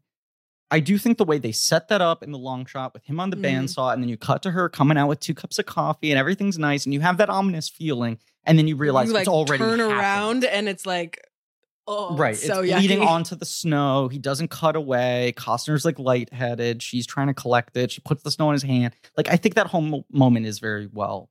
Okay. I also think the part where he is getting into the medevac ushered in by Daniel Day Kim, if you notice. yes, Daniel Who Day later pops comes up for a sec. back as a scientist in Spider-Man 2. Um, but Yeah. he's like, you have to call the trainer. That's the person who's the most important to me right now. Yeah. I was like, that's a good like asshole. It is moment. Yes. quietly brutal. Yeah, where it's, it's like, like- he doesn't really mean it Yeah. that way, but he also. But it's like kinda does. baseball is Yeah. his first Right. love. Oh yeah, And the scene Forky did not like that line. She was very mad that he said. I that. would be Yeah. so pissed. especially because she just She fucking saved moved him. heaven and earth for Yeah, your stupid hand. She, oh my God. And she's driving down the mountain, which is like, if you've ever driven on a mountain, it's Never. one of the scariest things you can do. No, thank you. Yeah. It's awful. Hate it. The switchbacks and all It's that. Yeah, yeah, A nightmare. And to do that while your love is like bleeding out next to yeah. you, Yeah. I'd be over the cliff. I do like it is the moment Just- Taking a shortcut, baby. it is the moment in the movie where I maybe agree with Kelly Preston the most is when he comes to that fucking event and she's dating that pretentious guy. Yeah. And he's like, What's going on here? And she's like, It's been four and a half months. And he's Yeah. like, Well, you know what I've been doing for the last four and a half months. And she's like, You have never asked me once what I was doing the last four and a half months. You just didn't even consider He's married to the game, but married. eventually he'll have to retire. And then you get all Cosner all the time. Yeah. But See, I do like I do like good. when he he like puts John C. Riley to bed and then he goes to his own hotel room and just starts sobbing. like he's really like, oh man. It's kind of cool It's to see kind of- Costner yeah. sob in It a is. wide And it shot. makes sense. It's so much wound up. You know, his hotel room, by the way. gorgeous. He Very got the nice. Yeah. real he's the star. I want want to be that kind of a famous person Yeah. where you go to a New York hotel And the guy is like, "Of course, Mr. Costner. I have your fake name ready. No one's I gonna be love- bothering you." I love Holly, like celebrity fake names. and What's his mov- fake name in this too? There, it's, It's some- something from a movie, right? Or a TV show where he's it's a I character. don't name. remember what it is. Do you guys have one picked out for yourselves? Yeah. Uh, producer Ben Hosley. AKA the best. Perfect. Yeah. Yeah. Can't type all this out. Yeah. in, Perfect. in Notting Hill, she does like Disney names. Right. She's like, it I'm was classic. Pocahontas. It's like Fred Yeah. Flintstone Yeah. or whatever, right? I don't think Pocahontas would be a good idea. these no. days. This is so. I'm sorry. Can I just read this quickly? I know we're done. I just have to read this What? quickly. I was trying to see if I could find what the fake name is, but I found something even better. I'm to be trivia, so take it as you will. It was reported that Kevin Costner was angry with Universal Pictures because they cut his full frontal shower scene, No. not tush. No. Costner told Newsweek that the studio lacked real courage by They- look- insisting the film had a fa- a family-friendly Hello. rating. Studio executive told New York Magazine that a test audience in Arizona gave a thumbs down to Costner's manhood. Quote, the audience giggled at Kevin's penis. I want to. Okay. There's then no in focus way. groups, they said, do we really need to see Kevin Costner's penis? There's What no does way that- That is true. Mean. You Yes. know, is it big? Is it small? Is Mm. I'm, it? I'm like, not saying weird? it's It might true. be weird. I'm I saying would love to see it. I would love to see it I, as well. I was, please. uh, Kevin. look, I, I was noticing some bulge in this scene, in this movie. Sure. From time to time Okay. on the mound, He he looks- does. Good in the baseball. He Pants. looks good It's a In- good look for It a is guy. a baseball. really pants. strong look. There- It's it's it's the best sporting uniform, Yeah. right? Yeah. hmm It's like it's the 'Cause it most really- flattering. yeah. and It's a I cool. like, handsome I like uniform. tennis wear. Oh, well, Tennis Sure, wear is sure. really- Yeah. But it's a little They're less- in like a little Yeah. short short and like. Yeah, yeah, but it's a little less like uh brassy. The tennis. I stuff. also like Yeah. that on a baseball team, the coach has to also wear the. I do for- too. Little old guy. You gotta give me a shot. Remember I when Terry Collins? did really that? am like, what is was going on with Costner's penis? Do you want to Why text were him? people laughing? Yeah, can you call him? And you know, you get the feeling that Ben Hosley isn't producing against left handers. He isn't producing against pinch hitters. He isn't producing against the Yankees. He's producing against time. He's producing against the future, against age, and even when you think about his career, against ending. And tonight, I think he might be able to use that aching old brain of his one more time to push the sun back up in the sky and give us one more day of podcasting. Uh, of course, as always, we have with us here uh, the Ben Deucer himself, the Mhm. pro doer, producer Ben. Hello, Fennel. Hold on. I'm going to say something that makes sense. Hello, gentlemen. Okay. Hello, uh, Fennel. producer Ben, you are not allowed to edit that out. And now, hello, Fennel is our No, I'm Catchphrase. editing that out. You are not. Damn it. No, I You're don't Think not. so. Mm. hello, Fennel. Hello, Fennel. Hello, Fennel. We're going to make hello, Fennel t shirts. It was like it was fellas and gentlemen all wrapped up into one. Hey, it was perfect. And now we have a catchphrase. We didn't have a catchphrase. We didn't have a t shirt. Now we got both. perfect episode. Sure. Perfect episode. Olivia, thank you so much for being on. the Oh, show. thank you guys for having me. Uh, do you have anything you want to plug? Um, read gawker.com. You can just type that into your u- URL Mhm. space and you'll click on whatever. You'll have a giggle. I'm on Twitter at Olivia Craighead. Letterbox, same deal. I assume Great on the- Gawker's going to do a For Love of the Game month soon. Oh, absolutely. A whole Yeah, month. yeah. We're doing a whole month devoted we to we this asked seminal film. John C. Riley every question you've ever wanted to know. Oh my god, those articles are so funny when I the love- person is like, I don't really remember Yeah. shooting. What it." exactly are you calling me about? You're like, I was in that? Heartbreakers? Really? Thank you all for listening. Please remember to rate, review, and subscribe. Thank you to Marie Barty for our social media, Joe Bone, Pat Reynolds for our artwork, Lane Montgomery and the Great American Novel for our theme song, uh, AJ McKeon, Alex Barron for our editing, Nick Loriano, JJ Birch for our research. Uh, you can go to blankcheckpod.com for links to all the nerdy things that surround our podcast, including our Patreon, patreon.com slash blank check for blank check special features, where we do franchise commentaries and we're doing what we like to call, or at least what I like to call, and Ben and David put up with me calling hashtag not all Batman. A run of commentaries on the Batman movies we haven't previously talked about, i.e., the ones not directed by Christopher Nolan or Tim Burton. Tune in next week for the gift. We got a little gift for you. Got a little gift under the tree. And as always, the crack of the bat. Crack of the bat. Crack of the bat.